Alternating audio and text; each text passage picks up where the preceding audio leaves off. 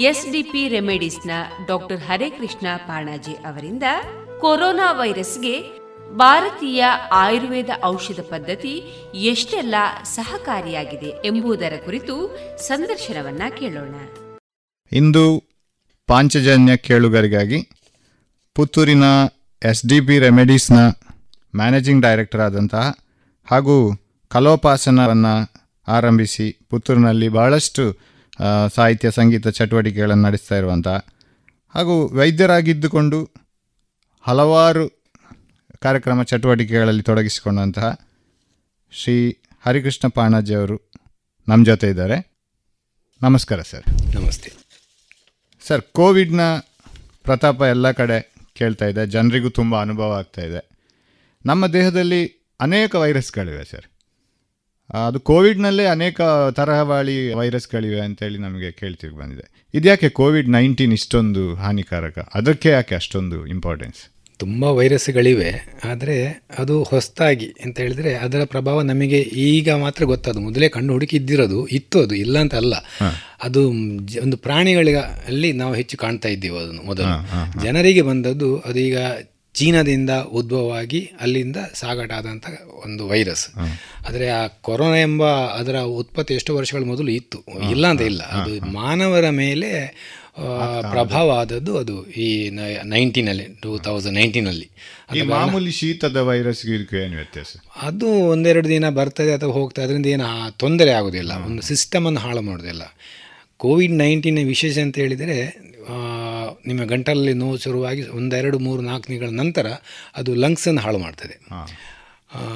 ಲಂಗ್ಸಿನ ಮೇಲೆ ವಿಶೇಷವಾಗಿ ಅದನ್ನು ಅದರ ಮೇಲೆ ನೀರು ತುಂಬಿಗಳು ನಾವು ನ್ಯೂಮೋನಿಯಾ ಹೇಳ್ತೇವಲ್ಲ ಅಂದರೆ ಅಲ್ಲಿ ನೀರಿನ ಅಂಶ ಜಾಸ್ತಿ ಆಗುತ್ತೆ. ಅದಕ್ಕೆ ಕಾರಣ ಉಸಿರಾಡಕ್ಕೆ ತೊಂದರೆ ಆಗ್ತದೆ. ಆದ ಕಾರಣ ರೋಗಿ ಮತ್ತು ಹೆಚ್ಚು ದಿನ ಉಳಿಲಿಕ್ಕೆ ಆಗೋದಿಲ್ಲ ಆ ಉಸಿರಾಟ ತೊಂದರೆಯಿಂದಾಗಿ. ಆದ ಕಾರಣ ಇಡೀ ಲಂಗ್ಸನ್ನು ಅದು ಕೊಲಾಪ್ಸ್ ಮಾಡ್ತದೆ. ಇತ್ತೀಚಿನ ಒಂದು ನಾನು ರಿಪೋರ್ಟ್ ನೋಡಿದ ಹಾಗೆ ಬರೇ ಲಂಗ್ಸ್ ಹಾಳು ಮಾಡೋದು ಅಲ್ಲಿಗೆ ಹೋಗುವ ರಕ್ತಗಳನ್ನು ಸಹ ಬಿಡ್ತಾ ಅಂತ ಹೇಳ್ತಾರೆ. ಸೊ ಆದ ಕಾರಣ ಒಂದು ಸೈಡ್ ಲಂಗ್ಸೇ ನಾಶ ಆಗಿ ಹೋಗ್ತದೆ ಅಥವಾ ಎರಡು ಲಂಗ್ಸ್ಗಳು ನಾಶ ಆಗ್ಬೋದು ರಕ್ತ ಕಟ್ಟುವ ಮೂಲಕ ಅಥವಾ ನ್ಯೂಮೋನಿಯಾ ಆಗುವ ಮೂಲಕ. ಈಗಾಗಲೇ ಅನೇಕ ಜನ ಉಸಿರಾಟ ತೊಂದರೆ ಇದ್ದವರಿಗೆ ಅದು ಬಹಳ ಬೇಗ ಕಾಡ್ತದೆ ಉಸಿರಾಟ ತೊಂದರೆ ಇರುವಂತ ಹೇಳಿದರೆ ಸಾಮಾನ್ಯ ಆರೋಗ್ಯವಂತರಿಗೆ ಅಲ್ಲಿಯ ಲಂಗ್ಸಿನ ಎಲ್ಲ ಜೀವಕೋಶಗಳು ಸರಿಯಾಗಿ ಕೆಲಸ ಮಾಡ್ತಾ ಇರ್ತವೆ. ಈ ದಮ್ಮುಗಟ್ಟುದು ಉಬ್ಬಸ ಅಂತ ಬ್ರಾಂಕೈಟಿಸ್ ಅಂತ ಹೇಳ್ತಾರೆ. ಅವರು ಏನಾಗ್ತದೆ? ಈ ತೊಂದರೆಯಿಂದಾಗಿ ಎಷ್ಟೋ ಏರಿಯೋಲ್ಸ್ ಹೇಳ್ತಾರೆ. ಅಲ್ಲಿಯ ಜೀವಕೋಶಗಳು ನಾಶ ಆಗಿರುತ್ತದೆ. ಸಾಮಾನ್ಯ ಕೆಲವರಿಗೆ ಒಂದು ಸೆವೆಂಟಿ ಫೈವ್ ಇರ್ಬೋದು ಸೆವೆಂಟಿ ಫೈವ್ ಪರ್ಸೆಂಟ್ ಇರ್ಬೋದು ಕೆಲವರಿಗೆ ಫಿಫ್ಟಿ ಪರ್ಸೆಂಟ್ ಇರ್ಬೋದು. ಸೊ ಯಾರಿಗೆ ಕಮ್ಮಿ ಉಂಟು ಆಗ ಉಳಿದ ಅದರ ಮೇಲೆ ಆ ವೈರಸ್ನ ಅಟ್ಯಾಕ್ ಜಾಸ್ತಿ ಆಗಿ ಅವರಿಗೆ ಬೇಗನೆ ಅವರು ಫೈಲ್ಯೂರ್ ಅನ್ನು ಅವರು ಇದರಲ್ಲಿ ಕಾಣ್ಬೋದು. ಈಗ ಇದು ಬರುವ ಮೊದಲು ಈಗ ಒಂದು ಒಂದೂವರೆ ತಿಂಗಳಾಗ್ತಾ ಬಂತು. ನಮ್ಮ ಭಾರತಕ್ಕೆ ಅದು ಬರ್ತದೆ ಕಾಲಿಡ್ತದೆ ಅದರ ಪರಿಣಾಮ ಈಗ ನಾವು ನೋಡಿದ್ದೇವೆ. ಆದರೆ ನಾವು ಏನು ತಯಾರಿ ಮಾಡಿಕೊಂಡಿದ್ದೆವು ಮೊದಲು? ಆಮೇಲೆ ಏನು ಅದರ ಪರಿಣಾಮ ಬೇರೆ ದೇಶದಲ್ಲಿ ನೋಡಿದ್ದೇವೆ? ಅಷ್ಟೊಂದು ಪರಿಣಾಮ ಭಾರತದ ಮೇಲೆ ಬೀರಿದೆ ಅಂತೇಳಿ ನಮಗೆ ಕಾಣ್ತಾ ಇಲ್ಲ. ಅದು ಯಾಕಿರ್ಬೋದು? ಒಂದು ನಮ್ಮಲ್ಲಿ ಅದೇ ರೀತಿ ಆಗ್ಬೋದಿತ್ತು. ನಮ್ಮ ಪ್ರಧಾನಮಂತ್ರಿ ಆದಂಥ ಮೋದಿಯವರು ಬಹಳ ಉತ್ತಮವಾದಂಥ ಕ್ರಮವನ್ನು ನಿರ್ಧಾರವನ್ನು ಸರಿಯಾದ ಸಮಯಕ್ಕೆ ತಗೊಂಡ ಕಾರಣ ಈ ಒಂದು ಅನಾಹುತ ತಪ್ಪಿ ಹೋಯಿತು. ಇಲ್ಲದಿದ್ದರೆ ಖಂಡಿತವಾಗಿ ನಾವು ಸೋಲ್ತಿದ್ದೆವು. ಎಲ್ಲರನ್ನು ಮನೆಯೊಳಗೆ ಕೂಡಿ ಹಾಕಿದ ಕಾರಣ ಇದು ಹರಡುವುದು ಕಮ್ಮಿ ಆಯಿತು. ಇಲ್ಲದಿದ್ದರೆ ನಾವು ಇಟಲಿ ನೋಡಿದ ಹಾಗೆ ಅಮೆರಿಕ ನೋಡಿದ ಹಾಗೆ ಅದಕ್ಕೆಂದು ಅದ್ಭುತವಾಗಿ ನಾವು ಇಲ್ಲಿ ಒಂದು ದುರಂತವನ್ನು ಕಾಣ್ತಿದ್ದೆವು. ತುಂಬ ಈ ಪೊಲೀಸಿನವರು ಇವರೆಲ್ಲ ಸೇರಿಕೊಂಡು ಬಹಳ ಸ್ಟ್ರಿಕ್ಟ್ ವ್ಯವಸ್ಥೆ ಮಾಡಿದ ಕಾರಣ ನಾವು ಬಚಾವಾಗಿದ್ದೇವೆ. ಬಹಳ ಒಂದು ಸರಿಯಾದ ಸಮಯಕ್ಕೆ ಅವರು ಅದನ್ನು ಲಾಕ್ಡೌನ್ ಮಾಡಿಬಿಟ್ಟಿದ್ದಾರೆ. ಇಲ್ಲಾಂದ್ರೆ ನಿಜವಾಗಿ ಬಹಳ ಕಷ್ಟ ಇದೆ. ಭಾರತದಲ್ಲಿ ಅದರ ನಿಜವಾದ ಬಣ್ಣ ಇನ್ನು ಬಯಲಾಗಬೇಕಷ್ಟೇ ಯಾವ ಹಂತದಲ್ಲಿದೆ ಅದು? ಎಷ್ಟು ದಿವಸ ಒಂದು ಅಂದಾಜು ಇರ್ಬೋದು ಅದು? ಪ್ರಕಾರ ಹೆಚ್ಚಿನ ಅಂಶ ಇನ್ನೊಂದು ಎರಡು ಮೂರು ತಿಂಗಳು ಇರ್ಬೋದು ಅಂತ ಕಾಣ್ತದೆ. ನೋಡಿ ಒಂದು ಹತ್ತು ವರ್ಷ ಮೊದಲು ಚಿಕ್ಕುನಿಗುನಿ ಇದೇ ನಮ್ಮನೆ ತೊಂದರೆ ಆಗಿತ್ತು. ಅದು ನಮ್ಮನೆ ಕೆಲವು ಏರಿಯಾಗಳಲ್ಲಿ ಇತ್ತು. ಆವಾಗ ಎಷ್ಟೋ ಜನ ಬಹಳ ರಾತ್ರಿ ಮಲಗುವ ಸರಿ ಇದ್ದವ ಮರುದಿವಸ ಬೆಳಿಗ್ಗೆ ಹೇಳಲಿಕ್ಕೆ ಆಗಲಿಲ್ಲ ಅದು ಒಂದು ನಮ್ಮನೆ ವೈರಸ್. ಹಾಗೆ ಅಂತ ಹೇಳಿ ಅದು ಎಲ್ಲರನ್ನೂ ತೊಂದರೆ ಮಾಡಲಿಲ್ಲ. ಒಬ್ಬ ವೈದ್ಯನಿಗೆ ನನಗೆ ಸಹ ಸ್ವಲ್ಪ ಬಂದಿದ್ದು. ನಾನು ಎಷ್ಟೋ ಜನ ಒಂದು ದಿನಕ್ಕೆ ನೂರು ನೂರೈದು ಪೇಷಂಟ್ಗಳು ಆ ಸಮಯದಲ್ಲಿ ಬರ್ತಿದ್ರು. ಅಂದರೆ ಅದ್ಭುತ ಆ ಟೈಮಲ್ಲಿ ರೋಗಿಗಳು ಪ್ರತಿ ಈ ನೋವಿಗಾಗಿ ಬರ್ತೀವಿ ಜ್ವರ ಮತ್ತು ನೋವು. ನಮಗೆ ತುಂಬ ಒತ್ತಡದ ಸಮಯ. ನಾನು ಸಹ ಒಂದು ಸಮಯ ಕೊನೆ ಕೊನೆಗೆ ನನಗೆ ಸಹ ಒಂದು ದಿವಸ ರಾತ್ರಿ ಮಲಗು ಸರಿದ ಮನಸ್ಸು ಬೀಳುವಾಗ ತುಂಬ ನೋವಿತ್ತು. ನೋವಾಗಿ ಆದರೆ ನನಗೆ ತೊಂದರೆ ಆಗಲಿಲ್ಲ. ಸ್ವಲ್ಪ ಜ್ವರ ಬಂದು ನನಗೆ ಹೋಯಿತು. ಯಾಕಂತ ಹೇಳಿದ್ರೆ ಈ ಸಮಯ ಹೋದಾಗ ಅದಕ್ಕೆ ಒಂದು ಇಮ್ಯುನಿಟಿ ಡೆವಲಪ್ ಆಗ್ತದೆ ಅಂತ ಕಾಣ್ತದೆ ಜನರಲ್ಲಿ. ಮನುಷ್ಯನ ಹೌದು ನಂತಂದರೆ ಎಷ್ಟೋ ಜನ ನಮ್ಮಲ್ಲಿ ಎಷ್ಟೋ ಜನ ಇದ್ದಾರೆ. ಒಂದು ಸ್ವಲ್ಪ ನೋವು ನೋವುಗಳ ಅಂದ ಆ ಚಿಕ್ಕನಿಗೆ ಲಕ್ಷಣಗಳಿದ್ದ ವ್ಯಕ್ತಿಗಳಿದ್ದಾರೆ. ಆ ಕ್ರಮೇಣ ಜನರಲ್ಲಿ ಅದಕ್ಕೆ ಇಮ್ಯುನಿಟಿ ಡೆವಲಪ್ ಆಗ್ತದೆ ಕಾಣುತ್ತೆ. ಆದ ಕಾರಣ ತೊಂದರೆ ಆಗಿದ್ದು ಸೊ ಹಾಗೆ ಒಂದು ಒಂದಷ್ಟು ಸಮಯ ಹೋಗುವಾಗ ಆ್ಯಂಟಿಬಾಡಿಗಳು ಬಾಡಿಯಲ್ಲಿ ಉತ್ಪತ್ತಿಯಾಗಿ ಬೇಕಾದೊಂದು ವ್ಯವಸ್ಥೆ ಪ್ರಕೃತಿಯೇ ಮಾಡ್ಬೋದು ಅಂತ ಕಾಣುತ್ತದೆ. ಈಗ ಅನೇಕ ಜನರು ಅದರಿಂದ ರಿಕವರ್ ಆಗಿ ವಾಪಸ್ ಬಂದಿದ್ದಾರೆ. ನಮ್ಮಲ್ಲಿ ರಿಕವರ್ನ ಪರ್ಸೆಂಟೇಜ್ ಹೆಚ್ಚು ಹೆಚ್ಚೇ ಇದೆ ಸಾವಿಗಿಂತ. ಅದು ಮತ್ತೆ ಕಾಣಿಸಿಕೊಳ್ಳೋ ಸಾಧ್ಯತೆ ಇದೆಯಾ? ಅಥವಾ ಅದರ ಮತ್ತೆ ಕಾಣಿಸಿಕೊಳ್ಳೋದಾದ್ರೆ ಒಂದು ಅವಧಿ ಅಂತ ಉಂಟು ಅದಕ್ಕೆ? ಹೆಚ್ಚಿನ ಅಂಶ ಆಗಲಿಕ್ಕಿಲ್ಲ. ಒಮ್ಮೆ ಒಂದು ಇಮ್ಯುನೋ ಮಾಡ್ಯುಲೇಟರ್ಸ್ ಹೇಳಿ ನಮ್ಮ ಇಮ್ಯುನಿಟಿ ಡೆವಲಪ್ ಆದ ಕೂಡಲೇ ಅದಕ್ಕೆ ಬೇಕಾದಂಥ ಒಂದು ವ್ಯವಸ್ಥೆ ಒಂದು ವೈರಸ್ ಬಂದ ಕೂಡಲೇ ಅದನ್ನು ಓಡಿಸಲಿಕ್ಕೆ ಬೇಕಾದ ವ್ಯವಸ್ಥೆ ನಮ್ಮ ಶರೀರದಲ್ಲಿ ಆಗ್ತದೆ. ಒಮ್ಮೆ ಅದು ಆದ ನಂತರ ಬಹಳ ಬಹಳ ಸಣ್ಣ ಪ್ರಮಾಣದಲ್ಲಿ ಆಗ್ಬಹುದಾ ಏನು ಈಗ ಬರಲೇಬಾರು ಅಂತ ಇಲ್ಲ. ಒಮ್ಮೆ ನಮಗೆ ನೋಡಿ ನಿಮಗೆ ಕಂಜಂಕ್ಟಿವೈಟಿಸ್ ಹೇಳ್ತಾರೆ ಕೆಂಗಣ್ಣು. ಸೊ ಅದು ಒಮ್ಮೆ ಆದರೆ ಬರುವುದಿಲ್ಲ ಹೇಳ್ತಾರೆ ಅದು ಬರಲೇಬಾರು ಅಂತ ಇಲ್ಲ. ಹಾಗಂತ ಹೇಳಿ ನಿಮ್ಮಲ್ಲಿ ಮೈ- ಮೈ ಮೇಲೆ ಬೀಳುದು ಹೇಳ್ತಾರೆ ನಮ್ಮಲ್ಲಿ ಇದು ಚಿಕನ್ ಬಾಕ್ಸ್ ಬರ್ತದೆ. ಸೊ ಅದು ಹೆಚ್ಚಾಗಿ ಬರುವುದಿಲ್ಲ. ಒಮ್ಮೆ ಅದು ವೈರಸ್ ಬಂದರೆ ಅದಕ್ಕೆ ಇಮ್ಯುನಿಟಿ ಡೆವಲಪ್ ಅದೇ ಭಾಳ ಆಗಿ ಬರ್ತದೆ. ಬರಲೇ ಬರುವುದಿಲ್ಲ. ಆದರೆ ನಿಮಗೆ ಅದು ಬಂದರೂ ಬಹಳ ಸಣ್ಣ ಪ್ರಮಾಣದಲ್ಲಿ ಇರ್ಬೋದು ಅಂತ. ಸೊ ಅಷ್ಟೊತ್ತಿಗೆ ಒಂದೊಂದೆರಡು ಮೂರು ತಿಂಗಳು ಆಗುವಾಗ ಇಡೀ ನಮ್ಮ ಭಾರತ ದೇಶದಲ್ಲಿ ಅದಕ್ಕೆ ಬೇಕಾದ ಒಂದು ಇಮ್ಯುನಿಟಿ ಡೆವಲಪ್ ಆಗ್ಬೋದು. ತಪ್ಪಿದ್ರೆ ಅದಕ್ಕೆ ಬೇಕಾದ ಔಷಧಿ ಸಿದ್ಧವಾಗ್ಬೋದು ಅಷ್ಟೊತ್ತಿಗೆ ಆಗುವಾಗ. ಆ ಒಂದು ಧೈರ್ಯ ನಮಗಿದೆ. ಈಗ ಜನರು ಬಹಳಷ್ಟು ತಿಳುವಳಿಕೆಯಿಂದ ಕೂಡಿದ್ದಾರೆ. ಎಲ್ಲರೂ ಇಲ್ಲದಿದ್ರು ಒಂದು ಹೆಚ್ಚಿನ ಪರ್ಸೆಂಟೇಜ್ ಎಂಬತ್ತು ತೊಂಬತ್ತು ಶೇಕಡ ಜನ ಸರಿಯಾಗಿ ಸ್ಪಂದಿಸ್ತಾ ಇದ್ದಾರೆ. ಮನೆಗಳಲ್ಲಿದ್ದಾರೆ. ಈಗಲೇ ಕ್ವಾರಂಟೈನ್ ದಿನ ಮುಂದೆ ಮುಂದೆ ಹೋಗ್ತಾ ಇದೆ. ಅದಕ್ಕೆ ಅವರು ಮಾನಸಿಕವಾಗಿ ತಯಾರಾಗ್ತಾ ಇದ್ದಾರೆ. ಇದೆಲ್ಲ ಮುಗ್ದು ಹೊರಗೆ ಬರುವಾಗ ಅವರ ಮಾನಸಿಕತೆಯ ಮೇಲೆ ಏನಾದರೂ ಪರಿಣಾಮ ಬೀರ್ಬೋದು ಇದು ಮನುಷ್ಯರ ಮೇಲೆ? ಅಂದ್ರೆ ಜೀವನ ಪದ್ಧತಿ ಅದು ಇದು ಏನಾದರೂ ಬದಲಾವಣೆ ನಿರೀಕ್ಷೆ ಸಾಧ್ಯತೆ ಉಂಟಾ? ತುಂಬ ಚೇಂಜ್ ಆಗೋದುಂಟು ಆಹಾರ ಕ್ರಮದಲ್ಲಿ. ಎಲ್ಲ ವಿಧದಲ್ಲಿ ತುಂಬ ಚೇಂಜ್ ಆಗ್ಬೋದು ಒಂದು ಅದ್ಭುತ ಯಾರು ನೆನೆಸದೇ ಇರುವಂಥ ಒಂದು ಪರಿಸ್ಥಿತಿಯನ್ನು ನಾವೆಲ್ಲ ಅನುಭವಿಸಿದೆವು. ಇದೆಲ್ಲ ಯಾರು ಕನಸಿನಲ್ಲಿ ನೆನೆಸಿದ್ವಿ. ಒಂದು ತಿಂಗಳು ಎರಡು ತಿಂಗಳು ಒಂದು ಮನೆಯಲ್ಲಿ ಕೂತುಕೊಳ್ಳುವುದು ಒಂದು ನಿಯಂತ್ರಿತವಾದಂಥ ಆಹಾರವನ್ನು ಸೇವಿಸುವುದು. ಅದೊಂದು ಯಾರು ನೆನೆಸಲಿಕ್ಕೆ ಆಗಲಿಲ್ಲ. ಯಾಕಂದರೆ ಈ ಕ್ರಮ ಇನ್ನು ಸ್ವಲ್ಪ ಸಮಯ ಮುಂದುವರಿಬಹುದು ಅಂತ ನನ್ನ ಅಭಿಪ್ರಾಯ. ಯಾಕಂದರೆ ಜನಗಳು ಇದರಿಂದ ಒಂದು ಒಳ್ಳೇದಿದೆ ಎಂದು ತಿಳ್ಕೊಂಡಿದ್ದಾರೆ. ಈಗ ನೋಡಿ ಒಂದು ಪರ್ಸೆಂಟೇಜ್ ಆಫ್ ಕಾಯಿಲೆಗಳು ಈಗ ತುಂಬ ಕಮ್ಮಿ. ಎಕ್ಯೂಟ್ ಕಂಡೀಷನ್ಗಳು ಬಹಳ ಕಮ್ಮಿ. ಒಂದು ಹಳೆಯ ಕೆಲವು ತೊಂದರೆ ಇದ್ದವರಿಗೆ ಸ್ವಲ್ಪ ಉಂಟು ಅಂತ ಅಲ್ಲದೆ ಹೊಸದಾಗಿ ವಿಚಿತ್ರ ಕಾಯಿಲೆಗಳು ಈಗ ಗ್ಯಾಸ್ಟ್ರಿಕ್ಕಿನ ತೊಂದರೆ ಆಗಲಿ ತುಂಬ ಕಮ್ಮಿ. ಈಗ ನಮಗೆ ಕ್ಲಿನಿಕಲ್ಲಿ ನಾನು ನೋಡುವುದಿದ್ರೆ ಅಜೀರ್ಣ ತೊಂದರೆಗಳಾಗಲಿ ಸೊ ಸೊ ಕೆಲವೊಮ್ಮೆ ಈ ಅಜೀರ್ಣನಿಗೆ ಜ್ವರ ಎಲ್ಲ ಬರ್ತದೆ. ಅಂಥ ತೊಂದರೆಗಳು ಅದೆಲ್ಲ ತುಂಬ ಕಮ್ಮಿ ಉಂಟು. ಸೊ ಆದ ಕಾರಣ ಮಾನವ ಮನುಷ್ಯ ಈ ಆಹಾರದ ಬಗ್ಗೆ ಯಾವಾಗ ನಿಗಾ ತಗೊಳ್ತಾನ ಆವಾಗ ಖಂಡಿತವಾಗಿ ನಮ್ಮ ಆರೋಗ್ಯ ಉತ್ತಮವಾಗ್ತದೆ. ಅದಕ್ಕೊಂದು ನಿದರ್ಶನವಾಗಿ ಇದನ್ನು ತಗೊಳ್ಬೋದು ನಾವು. ನೀವು ಈ ಆಹಾರ ಪದ್ಧತಿ ಆಯುರ್ವೇದ ಡಾಕ್ಟರ್ ಆಗಿ ಅದರ ಬಗ್ಗೆ ತುಂಬ ತಿಳ್ಕೊಂಡಿರ್ತೀರಿ. ಈಗ ಭಾರತೀಯ ಆಹಾರ ಪದ್ಧತಿ ಅದನ್ನು ತೆಗೆದುಕೊಳ್ಳುವ ರೀತಿ ತಯಾರಿಸುವ ರೀತಿ ಇದೆಲ್ಲ ಸೇರಿ ಒಂದು ಈ ಕೋವಿಡ್ ನೈನ್ಟೀನ್ ಅನ್ನು ಎದುರಿಸಲಿಕ್ಕೆ ಭಾರತೀಯರಿಗೆ ಒಂದು ಪರಿಣಾಮ ಬೀರಿರ್ಬೋದಾ ಅಂತ ಅನ್ನಿಸ್ತದೆ ನಿಮಗೆ? ಅಲ್ಲ ಅದು ನಾವು ಸೋತದ್ದೇ ನಮ್ಮ ಭಾರತದ ಜೀವನ ಕ್ರಮವನ್ನು ಭಾರತದ ಜೀವನ ಶೈಲಿಯನ್ನು ನಮ್ಮ ಜೀವನದಲ್ಲಿ ಅಳವಡಿಸಿದೇ ಇರುವುದು. ಯಾಕಂದರೆ ನಮ್ಮ ಆಯುರ್ವೇದದಲ್ಲಿ ಬಹಳ ಚಂದವಾಗಿ ಹೇಳಿದೆ. ಆಯುರ್ವೇದ ಅಂತ ಹೇಳಿದರೆ ಅದು ನಮ್ಮ ಅಥರ್ವ ವೇದದ ಒಂದು ಉಪಭಾಗ. ಬಹಳ ಚಂದವಾಗಿ ಜೀವನ ಶೈಲಿ ಹೇಳಿದ್ದಾರೆ ಅದರಲ್ಲಿ. ಸಾಮಾನ್ಯ ಬೆಳಿಗ್ಗೆ ನೀವು ಏಳುವ ನಂತರ ನೀವು ಮಲಗುವವರೆಗೆ ಏನು ಮಾಡಬೇಕು? ಅಥವಾ ಅದಕ್ಕೆ ನಮ್ಮ ಸದೃತ ಹೇಳ್ತಾರೆ ದಿನಚರ್ಯೆ. ಒಂದು ದಿನದಲ್ಲಿ ನೀನು ಯಾವಾಗ ಏನು ಕ್ರಮ ಮಾಡಬೇಕು? ಆಮೇಲೆ ಋತುಚರ್ಯೆ. ಆಯಾ ಋತುಗಳಲ್ಲಿ ನೀನು ಹೇಗೆ ನೀನು ನಿನ್ನ ಜೀವನ ಶೈಲಿಯನ್ನು ಆಹಾರ ಪದ್ಧತಿ ಆಗಲಿ ವಿಹಾರ ಪದ್ಧತಿಯನ್ನಾಗಲಿ ಹೇಗೆ ರೂಢಿಸಿಕೊಳ್ಳಲು ಬಹಳ ಚೆಂದ ಮಾಡಿ ಹೇಳಿದ್ದಾರೆ. ನಮ್ಮದರಲ್ಲಿ ಬ್ರಹ್ಮೆ ಮುಹೂರ್ತಿ ಉತ್ತಿಷ್ಟಿ ಸ್ವಸ್ಥೋ ರಕ್ಷಾರ್ಥ ಆಯುಷಂ ಅಂತ ನಾಲ್ಕು ಗಂಟೆಗೆ ಏಳು ಬ್ರಹ್ಮಿ ಮುಹೂರ್ತ ನಾಲ್ಕು ಗಂಟೆ. ಅಷ್ಟು ಗಂಟೆಗೆ ಏಳು ಅಂತ ಹೇಳಿದೆ ನೋಡಿ ಈಗ ಎಷ್ಟು ವ್ಯತಿರಿಕ್ತ ಅಂತ ಹೇಳಿದರೆ ನಾವು ಹೇಳುದೆಲ್ಲ ಏಳು ಗಂಟೆ. ಆರು ಗಂಟೆಗೆ ಹೇಳೋರು ಇಲ್ಲ ಏಳು ಗಂಟೆ ನಂತರವೇ.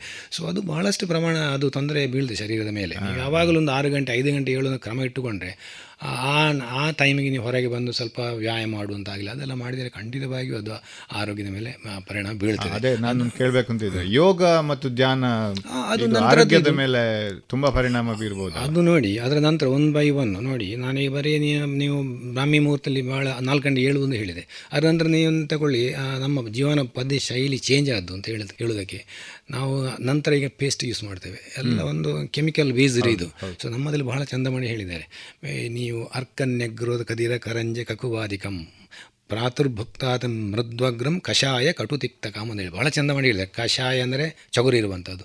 ಕಟು ಅಂದರೆ ಖಾರ. ಮತ್ತು ಕಹಿ. ಈ ಮೂರು ಅಂತ ಇದು ಟೇಸ್ಟ್ ಇರುವಂಥ ಅದರಲ್ಲಿ ನೀವು ಇದರಲ್ಲಿ ನೀವು ಹಲ್ಲು ತೊಳೀರಿ ಅಂತೇಳಿ ಅದು ಯಾವೊಂದು ಬರೀತೇವೆ ನಾವು. ಕರಂಜ, ಕಕುಬಾದಿಗ ಅಥವಾ ನೆ ಅರ್ಕ, ನೆಗ್ರೋದ ಅಂತ ನಮ್ಮಲ್ಲಿ ಸಿಗುವಂಥದ್ದು. ಮಾವಿನ ಎಲೆಯಾಗಲಿ ಅಥವಾ ಬೀಜದ ಎಲೆಯಾಗಲಿ ಅದನ್ನು ಮಾಡಿ ನೀಡು. ಅಥವಾ ಅರ್ಕ ಇದೆ, ಅದರ ಕಡ್ಡಿಯನ್ನಾಗಲಿ. ಅದರಿಂದ ನೀನು ಹಲ್ಲು ತೊಳಿ ಅಂತ ಹೇಳ್ತಾರೆ ನಾವು ಎಷ್ಟು ವ್ಯತಿರಿಕ್ತ ಈಗ ಸ್ವೀಟ್ ಅದು ನಮ್ಮ ಪೇಸ್ಟ್ಗಳಲ್ಲೇ ಸ್ವೀಟ್ ಅದಿಲ್ಲ ನಮಗೆ ಆಗೋದಿಲ್ಲ. ನಾವು ಎಷ್ಟು ಅದರ ಒಪೋಸಿಟ್ ಹೋಗ್ತಿದೆ. ನಾವೊಂದು ಸಣ್ಣ ವಿಷಯ ಹಲ್ಲು ತೊಳೆಯೋದು ಅದರ ನಂತರ ನೋಡಿ, ಇದನ್ನೇ ನೀವು ಉಪಯೋಗ ಮಾಡ್ತಾರೆ. ಬರೀ ಹಲ್ಲಿನ ಆರೋಗ್ಯ ಬಗ್ಗೆ ಮಾತ್ರ ನೋಡಿ ಸಾಕು. ಈ ರಸಗಳನ್ನು ಉಪಯೋಗಿಸಿದ ಔಷಧಿಗಳಿಂದ ನೀವು ಹಲ್ಲು ತೊಳೆದರೆ ನಿಮಗೆ ಹಲ್ಲಿನ ಬಾಧೆಗಳು ಇರಲಿಕ್ಕೆ ಇಲ್ಲ ಖಂಡಿತ ಇರುವುದಿಲ್ಲ. ಮೊದಲವರಿಗೆ ಅಂತ ಏನು ತೊಂದರೆ ಇರಲಿಲ್ಲ. ಎಪ್ಪತ್ತೊಂಬತ್ತು ವರ್ಷ ಇದು ಕಬ್ಬು ಜಗಿತಾ ಇದ್ರು. ಈಗ ನೋಡಿ ಆಗುವುದಿಲ್ಲ ಯಾಕಂದರೆ ನಮಗೆ ಇದೇ ಆ ಕ್ರಮವೇ ಬದಲಾಗಿ ಹೋಗಿದೆ. ಆದರೆ ಈಗ ಒಂದು ರೋಗ ನಿರೋಧಕ ಶಕ್ತಿಯನ್ನ ಒಮ್ಮಿಂದಲ ಮೇಲೆ ಪಡೆಯಲಿಕ್ಕೆ ಸಾಧ್ಯ ಇಲ್ಲ. ನಿರಂತರ ನಿರಂತರ ಬೇಕು. ಅದಕ್ಕೆ ಹೇಳುದು. ನೋಡಿ ಇದೆಲ್ಲ ಅದರ ಒಂದು ಇದು. ದಿವಸಾಗ್ಲೂ ಒಂದು ನಮ್ಮ ಜೀವನ ಪದ್ಧತಿಯಲ್ಲಿ ಉಪಯೋಗಿಸಬಹುದಾದಂತಹ ಯಾವ ವಸ್ತುಗಳು ಯಾವುದು? ನಿಜವಾಗ. ಅದೇ ನಾನು ಹೇಳಿ ಇದು ಸಹ ಇದಕ್ಕೆ ಪೂರಕವಾಗಿರೋದು ನೋಡಿ ಬರೀ ಹಲ್ಲು ದುಳಿನ ಶುರು ಮಾಡುದು. ನಂತರ ಈ ಇಮ್ಯುನಿಟಿ ಬಾಲ್ ನಂತರ ಹೇಳ ನಾನು ಒಂದು ಒಂದರ ನಂತರ ಒಂದು ಹೇಳ್ತೇನೆ. ಈಗ ನೀವು ಹಲ್ಲು ದುಳಿದ ನಂತರ ಕೂಡ ನಿಮಗೆ ನೀವು ಸ್ನಾನಕ್ಕೆ ಹೋಗ್ತೀರಿ. ನಮ್ಮಲ್ಲಿ ಸ್ನಾನದ ಬಗ್ಗೆ ಭಾಳ ಚೆಂದ ಅಭ್ಯಂಗ ಅಂತ ಹೇಳಿದ್ರೆ ಅಂದ್ರೆ ಎಣ್ಣೆ ಹಾಕಿ ಸ್ನಾನ ಮಾಡೋದು. ನೀವು ಆಲೋಚನೆ ಮಾಡಿ ನಮ್ಮ ದೀಪಾವಳಿ ದಿವಸ ಒಂದು ದಿವಸ ಕಷ್ಟದಲ್ಲಿ ಕಷ್ಟದಲ್ಲಿ ಸ್ನಾನ ಹೇಳಿದ್ರೆ ಅಭ್ಯಂಗಂ ಆಚರೇ ನಿತ್ಯಂ. ಸಜ್ಜರಾ ಶ್ರಮವಾತಃ ದೃಷ್ಟಿಪ್ರಸಾದ ಪುಷ್ಟ್ಯಾಯು ಸ್ವಪ್ನಸ್ತುತ್ವಕ್ದಾರ್ಢ್ಯಕೃತ್. ಬಹಳ ಚಂದ ಮಾಡಿ ಹೇಳಿದ್ದಾರೆ. ಅಭ್ಯಂಗವನ್ನು ಪ್ರತಿದಿನ ಮಾಡಿದರೆ ಅವನಿಗೆ ಅವನ ಪುಷ್ಟಿ ಆಗ್ತಾನೆ ಅವನಿಗೆ. ಅವನಿಗೆ ಕಣ್ಣಿನ ಶಕ್ತಿ ಜಾಸ್ತಿ ಆಗ್ತದೆ. ದೃಷ್ಟಿಪ್ರಸಾದ ಪುಷ್ಟಿ ಆಯುಹು ಅಂದರೆ ಅವನ ಆಯುಷ್ ವೃದ್ಧಿ ಆಗ್ತದೆ ಅವನ ಶರೀರ ಒಳ್ಳೆಯದಾಗ್ತದೆ. ಇದೆಲ್ಲ ಹೇಳಿದ್ದಾನೆ. ಯಾಕೆ ಅದು? ಈ ಎಣ್ಣೆ ಹಾಕಿ ಮಾಡು. ನಮ್ಮಲ್ಲಿ ಆ ಕ್ರಮವನ್ನೇ ಬಿಟ್ಟಿದ್ದೇವೆ ನಾವು. ಸೊ ಅದು ಒಂದು ಅದರ ನಂತರ. ಅದರ ನಂತರ ಅದು ನಂತರ ಆದ ಕೂಡಲೇ ನಂತರ ನಾವು ನೀವು ಹೇಳಿದೆ ಇದಕ್ಕೆ ವ್ಯಾಯಾಮಕ್ಕೆ. ಸೊ ಆ ಕ್ರಮವೇ ಇಲ್ಲ. ಈಗ ಸ್ವಲ್ಪ ನೀವು ಜಾಗಿಂಗ್ ಜಿಮ್ ಎಲ್ಲ ಉಂಟು ಅದೆಲ್ಲ ಒಳ್ಳೆಯದು ಆದರೆ ಯಾವಾಗ ಈಗ ಸ್ವಲ್ಪ ನಮ್ಮ ಮೋದಿಯವರು ಬಂದ ನಂತರ ಆ ಯೋಗದ ಬಗ್ಗೆ ಒಂದು ಇದು ಬಂದಾಗ ಎಷ್ಟೋ ಜನರು ಒಂದು ಅದರ ಬಗ್ಗೆ ಮಾಡಿದ್ದಾರೆ. ಖಂಡಿತವಾಗಿಯೂ ಅದೊಂದು ನಮ್ಮ ನಾವು ಮುಂದೆ ಆದರೂ ಸಹ ಇದರ ಬಗ್ಗೆ ನಾವು ಕಳಕಳಿ ತಗೊಂಡ್ರೆ ಖಂಡಿತವಾಗಿ ನಮ್ಮ ಆರೋಗ್ಯ ಅಥವಾ ಜೀವನ ಶೈಲಿ ವ್ಯತ್ಯಾಸ ಆಗ್ತದೆ. ಉತ್ತಮವಾಗ್ತದೆ. ನಾವು ನೋಡಿ ದಿನಕ್ಕೆ ಇಪ್ಪತ್ನಾಲ್ಕು ಗಂಟೆ ಉಂಟು. ನಾವು ಎಂಟು ಗಂಟೆ ನಿದ್ದೆ ಮಾಡಿದರೆ ಮತ್ತೆ ಎಂಟು ಗಂಟೆ ನೋಡಿ ಏನೋ ನಿಮ್ಮ ಆಫೀಸ್ ವರ್ಕ್ ಮಾಡಿ ಮತ್ತೆ ಎಂಟು ಗಂಟೆ ಉಂಟು. ಆ ಎಂಟು ಗಂಟೆಯಲ್ಲಿ ನಿಮಗೆ ಒಂದು ಗಂಟೆ ನಾವು ಟೈಮ್ ಕೊಡೋದಿಲ್ಲ. ಈಗ ನಾನೊಬ್ಬ ವೈದ್ಯನಾಗಿ ಒಂದು ರೋಗಿ ಹೇಳ್ಬೋದು ದಿನದಲ್ಲಿ ಒಂದು ಅರ್ಧ ಗಂಟೆ ಆದರೂ ಮಾಡಿ ಒಂದು ಗಂಟೆ ಆದರೂ ಮಾಡಿ ಪುರುಸೋದಿಲ್ಲ ಹೇಳ್ತಾರೆ ಪುರುಸು ಅಷ್ಟೇ ಇನ್ನು ನೋಡಿ ನೀವು ಇಪ್ಪತ್ನಾಲ್ಕು ಗಂಟೆ ಡಿವೈಡ್ ಮಾಡಿದರೆ ಒಂದು ಅರ್ಧ ಗಂಟೆ ಎಷ್ಟು ಬ್ಯುಸಿ ಶೆಡ್ಯೂಲ್ ನಿಮ್ಮ ಆರೋಗ್ಯಕ್ಕೆ ಅರ್ಧ ಇದೆ. ನೀವು ಎಲ್ಲ ಅವರಿಗೆ ಬೇಕಾ ಇವರಿಗೆ ಬೇಕಾ ಎಲ್ಲ ಕೆಲಸ ಮಾಡ್ತೇವೆ. ನಮಗೆ ಬೇಕಾಗಿ ಅರ್ಧ ಗಂಟೆ ಇಲ್ಲಿ ನಾವು ಅದು ನಾವು ಒತ್ತೇ ಮಾಡೋದು ಮಾಡು ಮಾಡಿ ಮಾಡಿ ಅರ್ಧ ಗಂಟೆ ಕೊಡಿ. ಒಂದು ಗಂಟೆ ಮಾಡಿದರೆ ಉತ್ತಮ. ಮತ್ತು ನನ್ನಲ್ಲಿ ಮದ್ದಿಗೆ ಬರಬೇಕಾಗಿಲ್ಲ. ನಾವು. ನೀವು ಇಷ್ಟು ಮಾಡಿದರೆ ನೀವು ನಿರಂತರ ನಮ್ಮಲ್ಲಿ ಮದ್ದಿ ಬರಬೇಕಾಗಿಲ್ಲ. ನಮಗೆ ಅದೇ ಬೇಕು ನಮ್ಮಲ್ಲಿ ಒಂದು ಮತ್ತೆ ಗುಣ ಆಗು ಮತ್ತು ಗುಣ ಅದಕ್ಕೆ ಪುನಃ ಬರಬಾರ್ದು. ಅದಕ್ಕೆ ನಾವು ಒಂದಷ್ಟು ಸೂಚನೆ ಕೊಡ್ತೇವೆ. ಅದರಲ್ಲಿ ಒಂದು ನಮ್ಮ ನನ್ನ ಇದು ಅವನನ್ನು ಇನಿಷಿಯೇಟ್ ಮಾಡೋದು ಯೋಗದ ಬಗ್ಗೆ. ಮಾಡು ಯೋಗ ಮಾಡು ವ್ಯಾಯಾಮ ಮಾಡು ಅರ್ಧ ಗಂಟೆ ಆದರೂ ಕೊಡು. ನಮಗೆ ತೊಂದರೆ ಆಗಲ್ಲ. ಮತ್ತೆ ಜನಗಳು ಕೇಳುವುದಿಲ್ಲ. ಎಲ್ಲರೂ ಹೇಳ್ತಾರೆ ಬ್ಯುಸಿ ಬ್ಯುಸಿ ನೋಡಿ ಎಲ್ಲಿ ಹೋಗಿ ಬ್ಯುಸಿ ಈಗ? ಒಂದು ಅದು ನಮಗೇನು ಪ್ರಕೃತಿ ಈ ರೀತಿ ನೋಡು ನೀನು ಮನೇಲಿ ನಿನಗೆ ಏನೆಲ್ಲ ಆಗ್ತದೆ ಅವನು ತಿಳುವಳಿಗೆ ಬೇಕು ಈಗ ಮಾ ಆಯಿತೋ ಏನೋ ದೇವರಿಗೆ ಗೊತ್ತು. ಅದು ನನಗೆ ಅರ್ಥ ಆಗಲ್ಲ. ಅಂದರೆ ನಿಜವಾಗಿಯೂ ಸಹ ಆ ವ್ಯಾಯಾಮದ ಬಗ್ಗೆ ಅಥವಾ ಯೋಗದ ಬಗ್ಗೆ ಯಾರು ಕಳಗಳು ತಗೊಳ್ತಾನ ಖಂಡಿತವಾಗಿ ನಾವು ಆರೋಗ್ಯದ ಆರೋಗ್ಯವನ್ನು ರಕ್ಷಿಸಲಿಕ್ಕೆ ಅದೊಂದು ಮುಖ್ಯ ಕಾರಣ ಆಗ್ತದೆ. ಈಗ ನೀವೊಂದು ವೈದ್ಯರಾಗಿ ಇದು ಬಹಳ ಒಂದು ಸಂದಿಗ್ಧ ಪರಿಸ್ಥಿತಿ. ಇಡೀ ಪ್ರಪಂಚವೇ ಮನೆಯಲ್ಲಿ ಕೂತು ಆರಾಮದಲ್ಲಿ ರೆಸ್ಟ್ ತಗೊಂಡಿರುವಾಗ ಈ ವೈದ್ಯರ ಒಂದು ತಂಡ ಪೊಲೀಸ್ ಇಲಾಖೆ ಇರ್ಬೋದು ಯಾವುದಿರ್ಬೋದು ನಾನು ಮುಖ್ಯವಾಗಿ ನಿಮ್ಮ ಹತ್ರ ವೈದ್ಯರಾಗಿ ಅದರ ಬಗ್ಗೆ ಕೇಳ್ತಿದ್ದೆ ಹೇಗೆ ಮಾನಸಿಕವಾಗಿ ಇದಕ್ಕೆಲ್ಲ ತಯಾರಾಗ್ತೀರಿ? ಯಾಕಂದರೆ ಒಂದು ಕಡೆ ನಿಮ್ಮ ಪ್ರೊಫೆಷನ್ ಆಯಿತು ಇನ್ನೊಂದು ಕಡೆ ರಿಸ್ಕ್ ಫ್ಯಾಕ್ಟರ್ ಯಾಕಂದರೆ ನಿಮಗೂ ಅದು ತಗೊಳ್ಳುವ ಸಾಧ್ಯತೆಗಳು ಹೆಚ್ಚಿರ್ತದೆ ಅದ್ರಲ್ಲಿ ಹೇಗೆ ಮಾನಸಿಕವಾಗಿ ಸಿದ್ಧರಾಗ್ತೀರಿ ನೀವೆಲ್ಲ? ಅಲ್ಲ ನಾವು ಈ ವೃತ್ತಿಗೆ ಬಂದ ನಂತರ ಇದು ಅನಿವಾರ್ಯ. ಹೌದು. ಆ ಒಂದು ಧೈರ್ಯ ನಮಗೆ ಒಳಗಿಂದ ಒಂದು ಗಟ್ಟಿದೆ ನಾವು. ನಾವು ಏನು ಆಗುವುದಿಲ್ಲ. ನಾವು ರೆಡಿ ಆಗ್ತೇವೆ ಅಂತ ಹೇಳಿ. ಹಾಗೆ ನಾವು ತುಂಬ ಎಕ್ಸ್ಪೋಸ್ ಆಗುವುದಿಲ್ಲ ನಾವು ಈಗಿನ ಇದಕ್ಕೆ. ಈಗ ನಮ್ಮ ಈ ಈಗಿನ ಇದರಲ್ಲಿ ನಾವು ತುಂಬ ಓಪನ್ ಆಗಿ ಒಂದು ಒಂದಷ್ಟು ಡಿಸ್ಟೆನ್ಸ್ ಇಟ್ಟುಕೊಂಡು ನಾವು ಇದು ಮಾಡ್ತಾ ಇದ್ದೇವೆ. ಆದರೂ ನಮಗೆ ಒಳಗಿನ ಧೈರ್ಯ. ನಾವು ಬಂದದ್ದು ಅದಕ್ಕೆ ಆಗಿ ನಮ್ಮ ಕರ್ತವ್ಯ ನಾವು ಮಾಡಲೇಬೇಕು. ಈಗ ಒಬ್ಬ ಸೈನಿಕ ಯುದ್ಧ ಮಾಡಲಿಕ್ಕೆ ಹೋಗುವ ಇದರಿಂದ ಫೈರಿಂಗ್ ಆಗ್ನೆಲ್ಲ ಕೂತ್ಕೊಳ್ಳಿಕ್ಕೆ ಆಗುದಿಲ್ಲ. ಹಾಗೆ ನಾವು ನಾವು ಸಹ ಒಂದು ಇದು ನಮಗೆ ಆ ರೀತಿ ಒಂದು ಒಂದು ಗಡ್ಸ್ ಹೇಳ್ತೇವಲ್ಲ. ಈಗ ಬರ್ತದೆ. ಅದು ಅದು ಆಯಾ ವೃತ್ತಿ ಬಂದ ವೇಳೆ ಬಂದೇ ಬರ್ತದೆ. ಅದು ನಮಗೆ ಉಂಟು. ಆ ಧೈರ್ಯ ಇದೆ. ಏನಾಗುದಿಲ್ಲ ಬಂದರೂ ನಾವು ಎದುರಿಸೇ ಒಂದು ಅದೇನೋ ಒಂದು ಉಚಿತ ಧೈರ್ಯವೋ ಅಂತೂ ನಮಗೆ ಧೈರ್ಯ ಇದೆ. ಆಯುರ್ವೇದ ಪದ್ಧತಿಯಲ್ಲಿ ಈ ಕೋವಿಡ್ ಅಥವಾ ಬೇರೆ ವೈರಸ್ನ ಬಗ್ಗೆ ಹಿಂದಿನ ಕಾಲದಿಂದಲೇ ಬಂದ ಹಾಗೆ ಅದಕ್ಕೇನಾದರೂ ಅದರ ಬಗ್ಗೆ ನಮೂದಿಸಿದಾರ ಅದರ ಔಷಧಿಯ ಬಗ್ಗೆ ಏನಾದರೂ ದಾಖಲೆಗಳಿದೆಯಾ? ಆಯುರ್ವೇದದಲ್ಲಿ ಇಂಥದೇ ಕಾಯಿಲೆ ಈಗ ನೋಡಿ ಎಚ್ ಒನ್ ಒನ್ ಇರ್ಬೋದು ಅಥವಾ ಚಿಕನ್ ಗುನ್ನೆ ಬಂದಿರ್ಬೋದು ಅಥವಾ ಹರ್ಪೀಸ್ ನಾವು ಸರ್ಪದ ಅಂತ ಹೇಳ್ತೇವೆ ಅದಿಬರ್ ಬಂದು ಸೊ ಅದೆಲ್ಲ ಒಂದು ಹೀಗೆ ಒಂದು ಹೆಸರು ಹೇಳಿ ಆಯುರ್ವೇದದಲ್ಲಿ ಮೆನ್ಷನ್ ಮಾಡಿರುವುದಿಲ್ಲ. ಹಾಂ. ಆಯುರ್ವೇದ ಒಂದು ದೊಡ್ಡ ವಿಜ್ಞಾನ. ಹಾಗೆಂತೇಳಿ ಎಲ್ಲದಕ್ಕೂ ಔಷಧಿ ಅದರಲ್ಲಿದೆ. ಅದನ್ನು ಯೋಜನೆ ಮಾಡುವುದು ಆಯುರ್ವೇದ ವೈದ್ಯನ ಒಂದು ವಿಶೇಷವಾದ ಇದೆ. ಯಾಕೆಂತ ಹೇಳಿದ್ರೆ ವಿನಾ ದೋಷ ರೋಗ ಯಾವ ಒಂದು ದೋಷ ಇಲ್ಲದೆ ರೋಗ ಬರುವುದಿಲ್ಲ. ನಮ್ಮಲ್ಲಿ ತ್ರಿದೋಷ ಪ ಅದರ ಬೇಸಿಕ್ ಮೂಲಕವೇ ಎಲ್ಲ ರೋಗಗಳು ಬರುವುದು. ವಾತ ಪಿತ್ತ ಕಫ. ರಸ ಆಮೇಲೆ ಸಪ್ತದ ರಸ ರಕ್ತ ಮಾಂಸ ಮೇಧ ಅಸ್ಥಿ ಮಜ್ಜ ಶುಕ್ರ ಅಂತೇಳಿ ಏಳು ಸಪ್ತಧಾತುಗಳು ತ್ರಿದೋಷ ಸಪ್ತಧಾತು. ಸೊ ಇದರ ವೇರಿಯೇಷನಿಂದಲೇ ಕಾಯಿಲೆ ಬರೋದು ಸೊ ಯಾವುದೇ ಕಾಯಿಲೆ ಬರಲಿ ನಿಮ್ಮ ಚಿಕನ್ ಗುನ್ಯ ಬರಲಿ ಅಥವಾ ಕೊಯ್ದು ಬರಲಿ ಅಲ್ಲಿ ಯಾವ ದೋಷ? ದೋಷದ ಮೇಲೆ. ನಾವು ಇದೇ ಹೆಸರು ಹೇಳಿಕೊಂಡು ಹೋಗುವುದಿಲ್ಲ. ಈಗ ಫಾರ್ ಎಕ್ಸಾಂಪಲ್ ಅಲ್ಲಿ ಪ್ರಾರಂಭದಲ್ಲಿ ಮಂದ ಜ್ವರ ಇದೆ. ಸೊ ಮನೆಗೆ ಒಂದು ಲೈಟ್ ಜ್ವರ ಒಂಥರ ಕಫ ಸಂಬಂಧಪಟ್ಟ ಇದು ಇರ್ಬೋದು ನಾವು ಆಲೋಚನೆ ಮಾಡ್ಬೋದು. ಅಥವಾ ತೀಕ್ಷ್ಣ ಆಗೋದಕ್ಕೆ ಬೇರೆ ಅಲ್ಲಿಯ ಪರಿಸಿ ನೋಡಿಕೊಂಡು ಆ ಆಯುರ್ವೇದ ಚಿಕಿತ್ಸೆ ಕ್ರಮವಾಗಿ ಒಂದು ಕಾಯಿಲೆ ಇಂಥದೇ ಅಂತೇಳಿ ಎಲ್ಲಿ ಹೇಳುವುದಿಲ್ಲ. ಪರಿಸ್ಥಿತಿ ಹೊಂದಿಕೊಂಡು ಆಯಾ ಅವಸ್ಥೆ ಹೊಂದಿಕೊಂಡು ಚಿಕಿತ್ಸೆಗಳು ಬೇರೆ ಬೇರೆ ಆಗ್ತಾ ಇರುತ್ತೆ. ಹಾಗೆಂದು ಹೇಳಿ ಅದನ್ನು ಇದೆಲ್ಲ ಒಂದು ಟ್ರಯಲ್ ಆ್ಯಂಡ್ ಎರರ್ ಅಂತ ಹೇಳ್ತಾರೆ. ಯಾಕಂದರೆ ಅವನಿಗೆ ಕೊಟ್ಟು ಕೊಟ್ಟು ಕೊಟ್ಟು ಅಥವಾ ಆ ಸ್ಟೇಜಲ್ಲಿ ಯಾವ ದೋಷದಲ್ಲಿ ಪ್ರಾದುರ್ಭಾವ ಆಗ್ತದೆ ಯಾವುದು ಜಾಸ್ತಿ ಕಾಣ್ತದೆ ಈಗ ವಾತ ಒಂದು ಸ್ಟೇಜಲ್ಲಿ ವಾತ ಜಾಸ್ತಿ ಇದ್ದರೆ ಅದಕ್ಕೆ ಸಂಬಂಧಪಟ್ಟ ಮದ್ದುಗಳು. ಪಿತ್ತ ಜಾಸ್ತಿ ಜಾಸ್ತಿ ಆದರೆ ಪಿತ್ತ ಸಂಬಂಧ ಮದ್ದುಗಳು. ಕಫ ಸಂಬಂಧಪಟ್ಟ ಜಾಸ್ತಿ ಆದರೆ ಅದಕ್ಕೆ ಆ ರೀತಿಯ ಚಿಕಿತ್ಸೆ ಮುಂದುವರಿದಲ್ಲದೆ ಇಂಥ ಕಾಯಿಲೆಗೆ ಈಗ ಕೋವಿಡ್ ಬಂದರೆ ಇಂಥದೇ ಮದ್ದು. ಅದು ವ್ಯಕ್ತಿಯ ವ್ಯಕ್ತಿ. ಒಬ್ಬ ಪ್ರಕೃತಿ ಕಫ ಪ್ರಕೃತಿ ಇದೆ ಅವನಿಗೆ ಒಂದು ಮದ್ದು. ಪಿತ್ತ ಪ್ರಕೃತಿ ಇನ್ನೊಂದು ಮದ್ದು. ಅದು ಚೇಂಜ್ ಆಗ್ತಾ ಹೋಗ್ತದೆ. ಅದನ್ನು ಐಡೆಂಟಿಫೈ ಮಾಡೋದೇ ಒಬ್ಬ ಆಯುರ್ವೇದ ವೈದ್ಯನ ಒಂದು ದೊಡ್ಡ ಪವರ್ ಅಂದರೆ ಅವ ಅಷ್ಟು ಕಲ್ತಿದ್ರೆ ಮಾತ್ರ ಆಗುತ್ತೆ ಅಷ್ಟೇ ನಮ್ಮದ್ರಲ್ಲಿ ಈ ಡಯಾಗ್ನೋಸ್ ಭಾಳ ಚಂದ ಮಾಡಿ ನಾವು ವಾಗ್ಭಟದಲ್ಲಿ ಹೇಳಿದ್ದಾರೆ. ದೂಷ್ಯಂ ದೇಶಂ ಬಲಂ ಕಾಲಂ ಅನಲಂ ಪ್ರಕೃತಿ ವಯ ಸತ್ತಂ ಸಾತ್ಯಂ ತಥಾ ಆಹಾರ ಮಮಸ್ತಾಚ ಪೃಥಗ್ವಿಧ. ಯೋ ವರ್ತೇ ಚಿಕಿತ್ಸಾಯಂ ನ ಕಲತಿ ಚಾತಜಿತ್ ಅಂದರೆ ಇಷ್ಟು ಹತ್ತು ವಿಧ. ಅವನ ದೋಷ ಯಾವುದು ದೋಷ ಇದೆ? ವಾತ ಬಿದ್ದಾಗ ದೂಷ್ಯ ಈ ರ ಏಳು ಬಗೆ. ರಸ ರಕ್ತ ಮಾಂಸ ಮೇಧಾಸ್ತಿ ಮಧ್ಯ ಶುಕ್ರ ಇವುಗಳ ವ್ಯತ್ಯಾಸ. ದೋಷಂ ದೋಷಂ ಬಲ. ಅವನ ಕ್ಯಾಬೇಜ್ ಶಕ್ತಿ ಹೇಗುಂಟು? ನೋಡು ಅವನ ಫಿಸಿಕಲ್ ಹೇಗಿದ್ದಾನೆ. ಬಲಂ ಕಾಲ ಯಾವ ಕಾಲ ಅಂದರೆ ಅದರಲ್ಲಿ ಬೇರೆ ಬೇರೆ ಮಳೆಗ ಅವನ ಟ್ರೀಟ್ಮೆಂಟ್ ಕೊಡೋ ಟೈಮ್ ಯಾವುದು? ಆ ಅದನ್ನು ನೋಡಿಕೊಂಡು. ಅನಲ ಅವನ ಅನಲ ಅಂದರೆ ಅಗ್ನಿ ಅವನ ಡೈಜೆಸ್ಟಿವ್ ಪವರ್ ಹೇಗಿದೆ? ಅವನ ವಯಸ್ಸು? ಇದನ್ನೆಲ್ಲ ಈ ಹತ್ತು ಬಗ್ಗೆ ನೋಡಿಕೊಂಡು ಯಾರು ಕೊಡ್ತಾನ ಮದ್ದು ಅವನ ಟ್ರೀಟ್ಮೆಂಟ್ ಸೋಲುವುದಿಲ್ಲ ಅಂತ. ಕರೆಕ್ಟ್ ಅದು ಇದು ಮೊದಲೇ ಹೇಳಿದ್ದಾರೆ. ಇದೆಲ್ಲ ನೋಡಿಕೊಂಡು ಆ ಅವಸ್ಥೆ ನೋಡಿಕೊಂಡು ದೋಷವನ್ನು ನೋಡಿಕೊಂಡು ನೋಡಿಕೊಂಡು ಮದ್ದು ಕೊಡ್ತಾ ಇದ್ದರೆ ಆಗ ನೀವು ಆಗ ಪರ್ಟಿಕ್ಯುಲರ್ ಬರೋಲ್ಲ ಕೋ ಇದೇ ಮದ್ದ ಇದು ಬರೋದಿಲ್ಲ. ಈಗ ನೋಡಿಕೊಂಡು. ಹೌದೌದು. ಈಗ ನಮ್ಮಲ್ಲಿ ನೋಡಿ ಚಿಕುನಿ ತೈಲು ನಮ್ಮ ಆಯುರ್ವೇದದಲ್ಲಿ ಭಾಳ ಚಂದ ಮಾಡಿ ಆ ಟೈಮಲ್ಲಿ ಚಿಕುನಿ ಕಮ್ಮಿ ಆಗಿದೆ. ನಿಮ್ಮ ಹೋಗ್ತಾ ಹೋದರೆ ಯಾಕೆ ಅದು ನಾವು ಆ ಲಕ್ಷಣಗಳು ಯಾವ ಲಕ್ಷಣ ಉಂಟು ಅದರಲ್ಲಿ? ಸಾಮಾನ್ಯ ಆ ಚಿಕುನ್ ಲಕ್ಷಣಗಳು ಹೆಚ್ಚಾಗಿ ವಾತರಕ್ತಿಗೆ ವಾತರಕ್ತಕ್ಕೆ ಸಂಬಂಧಪಟ್ಟ ಅದರಲ್ಲಿ ಮೆನ್ಷನ್ ಇದೆ. ಹಾಂ ನೋವು ಬರೋದು ಅದರಲ್ಲಿ ಎಕ್ಸ್ಪ್ಲನೇಷನ್ ಇದೆ. ಸೊ ಅದಕ್ಕೆ ಸಂಬಂಧಪಟ್ಟ ಆಗಿದೆ ಸೊ ಅದಕ್ಕೆ ಸಂಬಂಧ ಮದ್ದುಗಳು ಕೊಡೋದು ಆ- ಆ ರೀತಿ ನಮ್ಮ ಚಿಕಿತ್ಸೆ ಹೋಗ್ತದೆ. ಆಯುರ್ವೇದದಲ್ಲಿ ಜ್ವರಕ್ಕೆ ಭಾಳ ದೊಡ್ಡ ಒಂದು ಚಾಪ್ಟರ್ ಇದೆ. ಚರಕ ಸಂಸ್ಥೆಯಲ್ಲಿ ಭಾಳಷ್ಟು ಇದನ್ನು ಚಾಪ್ಟರನ್ನು ಜ್ವರಕ್ಕೆ ಕೊಟ್ಟಿದ್ದಾರೆ ಸೊ ಅಂದರೆ ಆ ಬೇರೆ ಬೇರೆ ಬೇರೆ ಬೇರೆ ವಿಧದ್ದು. ಅಷ್ಟೇ ವೆರೈಟಿ ಆಫ್ ಮೆಡಿಸಿನ್ ಆಯುರ್ವೇದದಲ್ಲಿ. ನಮಗೆ ಸೆಲೆಕ್ಷನ್ ಡ್ರಗ್ಸ್ ತುಂಬ ಇದೆ. ಒಂದು ನಿರ್ದಿಷ್ಟ ಇಷ್ಟೇ ಮದ್ದು ಅಂತಲ್ಲ ತುಂಬ ಇದೆ. ಅದು ಆಯಾ ವೈದ್ಯನ ಕೆಪಾಸಿಟಿ ನೋಡಿಕೊಂಡು ಅವನ ಅವನು ಹೇಗೆ ಅದನ್ನು ಕ್ಯಾಲ್ಕುಲೇಟ್ ಮಾಡ್ತಾನೆ ಆ ದೋಷವನ್ನು ಹೇಗೆ ಕ್ಯಾಲ್ಕುಲೇಟ್ ಮಾಡ್ತಾನೆ ಅವನ ಅವಸ್ಥೆ ಏನಿದೆ ನೋಡಿಕೊಂಡು ಎಷ್ಟು ಸೆಲೆಕ್ಷನ್ ಇದೆ. ಸೊ ಅದ ಕಾರಣ ಆಯುರ್ವೇದ ವೈದ್ಯರಿಗೆ ತುಂಬ ವಾಸ್ಟ್ ಇದು ಚಾನ್ಸ್ಗಳು. ವ್ಯಾಪ್ತಿ ಜಾಸ್ತಿ ನಮಗೆ ಡ್ರಗ್ ಸಿಲೆಕ್ಷನ್ ತುಂಬ ಇದೆ. ಸೊ ಅದನ್ನು ನಮಗೆ ಹೇಗೆ ಬೇಕಾದ್ರೂ ಮ್ಯಾಕ್ಯುಲೇಟ್ ಮಾಡಿಕೊಂಡು ಟ್ರೀಟ್ಮೆಂಟ್ ಮಾಡುವಂಥ ಒಂದು ಅವಕಾಶ ಆಯುರ್ವೇದದಲ್ಲಿದೆ. ಈಗ ಆಯುರ್ವೇದ ಅಷ್ಟೊಂದು ಅದರ ತಳಹದಿ ಅದರ ಬುಡ ತುಂಬ ಸ್ಟ್ರಾಂಗ್ ಇದೆ. ನಿಜವಾಗಿ ಸೈನ್ಸ್ ಅದೊಂದು. ಹೌದು ಹೌದು. ಆಯುರ್ವೇದ ಒಂದು ವಿಜ್ಞಾನ. ಯಾಕಂದರೆ ಈ ಏನಾಗಿದೆ ಅಂತ ಹೇಳಿದರೆ ಈಗ ಆ ಬೇಸಿಕ್ ಥಿಯರನ್ನು ಹಿಡಿದುಕೊಂಡು ಟ್ರೀಟ್ಮೆಂಟ್ ಮಾಡೋರು ಕಮ್ಮಿ ಆಗಿದೆ. ಈಗ ನಿಮಗೆ ಜ್ವರ ಬಂದರೆ ಇಂಥದ್ದು ನಿರ್ದೇಶ ಹಾಗೆ ಹಾಗಲ್ಲ. ನಮ್ಮಲ್ಲಿ ವಾತದ ಜ್ವರ ಬೇರೆ ಪಿತ್ತ ಜ್ವರ ಬೇರೆ ಕಫದ ಜ್ವರ ಬೇರೆ ಸನ್ನಿಪಾತ ಜ್ವರ ಹೇಳ್ತಾರೆ. ಎರಡು ಮೂರು ಮಿಕ್ಸ್ ಆಗಿದ್ದರೆ. ಸೊ ಅಲ್ಲಿ ಮೇಯ್ನ್ ಇರುವುದೇ ಅದು. ಆಯುರ್ವೇದದಲ್ಲಿ ಆ ಇರುವುದೇ ಫಂಡಮೆಂಟಲಿ ಅದು. ಈಗಿನ ಒಂದು ಸರಕಾರದ ಪ್ರೋತ್ಸಾಹ ಎಲ್ಲ ನೋಡಿದ್ರೆ ಮುಂದಿನ ದಿನಗಳಲ್ಲಿ ಆಯುರ್ವೇದ ಪದ್ಧತಿ ವಿಶ್ವದಲ್ಲಿ ಒಂದು ಸ್ಥಾನ ಪಡೆದುಕೊಳ್ಬೋದು ಅಂತ ಅನಿಸ್ತದೆ ಖಂಡಿತವಾಗಿ ಉಂಟು. ಆಯುರ್ವೇದಿಕ ಎಲ್ಲ ಕೆಪಾಸಿಟಿ ಉಂಟು.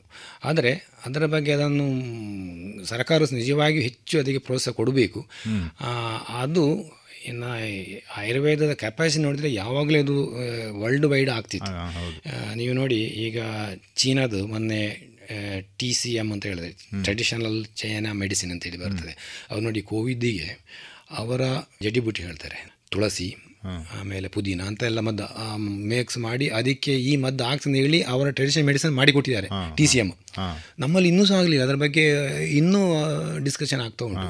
ನೋಡಿ ಅವರೆಷ್ಟು ಹುಷಾರಿದ್ದಾರೆ.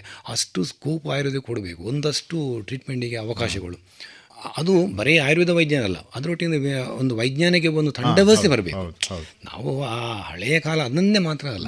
ಒಂದಷ್ಟು ರಿಸರ್ಚ್ಗಳು ಈ ಮಾಡರ್ನ್ ವಿಚಾರಗಳು ಅದರಲ್ಲಿ ಬೇಕು. ಈಗ ಯಾವುದೇ ಒಂದು ವ್ಯವಸ್ಥೆ ಬೆಳಿಬೇಕಾದರೆ ಆಧುನಿಕ ಬೇಕು. ಒಟ್ಟಿಗೆ ಬೇಕು. ಆಯುರ್ವೇದ ಎಷ್ಟು ವರ್ಷ ಹಿಂದೆ ಬಟ್ ಅದು ಈಗಿನ ಕಾಲಕ್ಕೆ ಪ್ರಸ್ತುತಪಡಿಸುವಂಥ ಒಂದು ಒಳ್ಳೊಳ್ಳೆ ವ್ಯವಸ್ಥೆಗಳು ನಮಗೆ ಅದರ ಬಗ್ಗೆ ರಿಸರ್ಚ್ಗಳು ಆಗ ಅದಕ್ಕೆ ಏನಾಗುತ್ತೆ ಕೆಲ ಒಂದಷ್ಟು ಯಂತ್ರಗಳು ಅದು ಇದು ಎಲ್ಲ ಬೇಕಾಗಿ. ನೋಡಿ ನಾನೇ ಮಾತ್ರ ವಾತ ಅಂತ ಹೇಳಿದೆ ಪಿತ್ತ ಹೇಳಿದೆ. ನಾವು ಹೇಳೋ ವಾತ ಅಂತ ಹೇಳಿದ್ರೆ ಅವನಿಗೆ ನೋವು ಆ ವಾತ ಅಲ್ಲ. ಪಿತ್ತ ಹೇಳಿದ್ರೆ ನಾವು ಹೇಳೋದು ಹಳದಿ ವಾಂತಿ ಮಾಡೋದಲ್ಲ.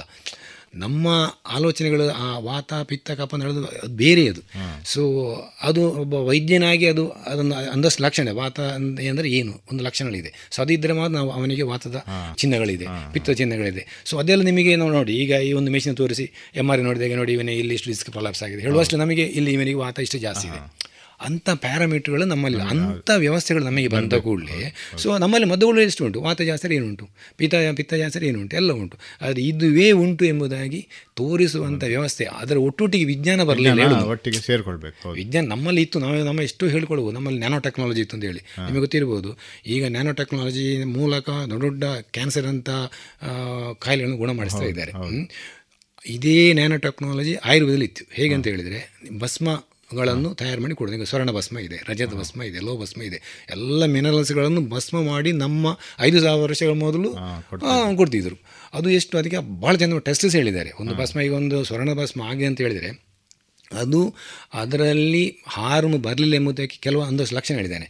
ನೀವು ಆ ಭಸ್ಮವನ್ನು ಒಂದು ಪಾತ್ರೆ ಮೇಲೆ ಇಟ್ಟು ಅದರ ಮೇಲೆ ನೀವು ನಿಮ್ಮ ಬೆರಳನ್ನು ಒತ್ತಿದರೆ ಅಲ್ಲಿ ಫಿಂಗರ್ ಪ್ರಿಂಟ್ ಬರಬೇಕು. ಅದಕ್ಕೆ ಹೇಳಿ ರೇಖಾಭ ರೇಖೆ ಅದರಲ್ಲಿ ಬೀಳಬೇಕು. ಆಮೇಲೆ ಆ ವಾರಿ ಥರ ಆ ಭಸ್ಮ ನೀವು ಲೋಹ ಭಸ್ಮ ಮಾಡಿ ಸ್ವರ್ಣ ಭಸ್ಮ ಮಾಡಿ ನೀರಿನ ಮೇಲೆ ಆ ಭಸ್ಮವನ್ನು ಇಟ್ಟು ಅದು ತೇಲ್ಬೇಕು ವಾರಿ ಥರ ಆಮೇಲೆ ಆ ಪುನರ್ಭವ. ಆ ಭಸ್ಮ ಈಗ ಸ್ವರ್ಣ ಭಸ್ಮ ಮಾಡಿದರೆ ಆ ಭಸ್ಮದಿಂದ ಪುನಃ ನಿಮಗೆ ಚಿನ್ನ ಸಿಗಬಾರ್ದು. ಹಾಂ ಆ ಥರ. ಹಾಂ. ಅಷ್ಟೆಲ್ಲ ಅವ ಅದಕ್ಕೆ ಇದು ಹೇಳಿದ್ದೇನೆ. ಇದು ನೋಡಿ ಇದು ಐದು ಸಾವಿರ ವರ್ಷ ಮೊದಲು ಆ ಟೆಕ್ನಾಲಜಿ ಆ ಸೂಕ್ಷ್ಮವನ್ನು ಆ ಸೂಕ್ಷ್ಮಾಣುಗಳ ಬಗ್ಗೆ ಜ್ಞಾನ ಇತ್ತು ಆವಾಗ ಲೋಹವನ್ನು ಭಸ್ಮ ಮಾಡಿ ಕೊಡುವಂಥ ಟೆಕ್ನಾಲಜಿ ನಮ್ಮ ಇಂಡಿಯಾದಲ್ಲಿ ಇತ್ತು ಅಂತ ಹೇಳಿದರೆ ಸೊ ನಾವು ಅದನ್ನು ಮುಂದುವರಿಸಿ ಹೋದರೆ ಏನಾಗ್ಬೋಯ್ತು? ಈಗ ನೋಡಿ ಈಗ ಇತ್ತೀಚಿನ ದೊಡ್ಡ ದೊಡ್ಡ ಯಂತ್ರಗಳು ಒಂದು ಕೋಟಿಯಷ್ಟು ದೊಡ್ಡ ಯಂತ್ರಗಳು ನಮ್ಮ ಇಲ್ಲಿ ಮಂಗಳೂರಿನ ದೊಡ್ಡ ಸಂಸ್ಥೆಯಲ್ಲಿ ಇದೆ. ನಮ್ಮಲ್ಲಿ ಅರ್ಬುದ ಕ್ಯಾನ್ಸರಿಗೆ. ನಮ್ಮಲ್ಲಿ ಕಾಂಚನ ಉಂಟು ಬೇರೆ ಬೇರೆ ದ್ರವ್ಯಗಳು ಬಲ್ಲಾತಕ ಇದೆಲ್ಲ ಕ್ಯಾನ್ಸರ್ ಮೇಲೆ ಕೆಲಸ ಆಗ್ತದೆ. ನಮ್ಮಲ್ಲಿ ಗ್ರಂಥದಲ್ಲಿ ಹೇಳ್ಕೊಂಡಿದೆ. ಬಟ್ ಅದನ್ನು ಪ್ರಯೋಗ ಮಾಡಿ ಇದು ಹೌದು ಅಂತ ಹೇಳುವಷ್ಟು ದೊಡ್ಡ ಹೊರಗೆ ಬರುವಷ್ಟು ದೊಡ್ಡ ದೊಡ್ಡ ಪೇಪರ್ಗಳು ಹೊರಗೆ ಬರಲಿಲ್ಲ. ನೋಡಿ ಈಗ ಒಂದು ಆ ಮೆ ಯಂತ್ರ ಮೂಲಕ ಆ ಬಲ್ಲಾತಕವನ್ನಾಗಲಿ ಅಥವಾ ಕಾಂಚನರನ್ನಾಗಲಿ ಆ ವ್ಯಕ್ತಿಗೆ ಕೊಟ್ಟು ಸೆಲ್ಯುಲರ್ ಲೈವ್ ಮೂಲಕ ಅದು ಏನು ಕೆಲಸ ಮಾಡಿದೆ ಅಲ್ಲಿ ಕ್ಯಾನ್ಸರ್ ನಾಶ ಮಾಡಿದ್ದನ್ನು ವಿದ್ ರಿಪೋರ್ಟ್ ತೋರಿಸ್ತಾರೆ ಅವರು. ಅಂಥ ಕೆಲಸ ಈಗ ಆಗ್ತಾ ಉಂಟು.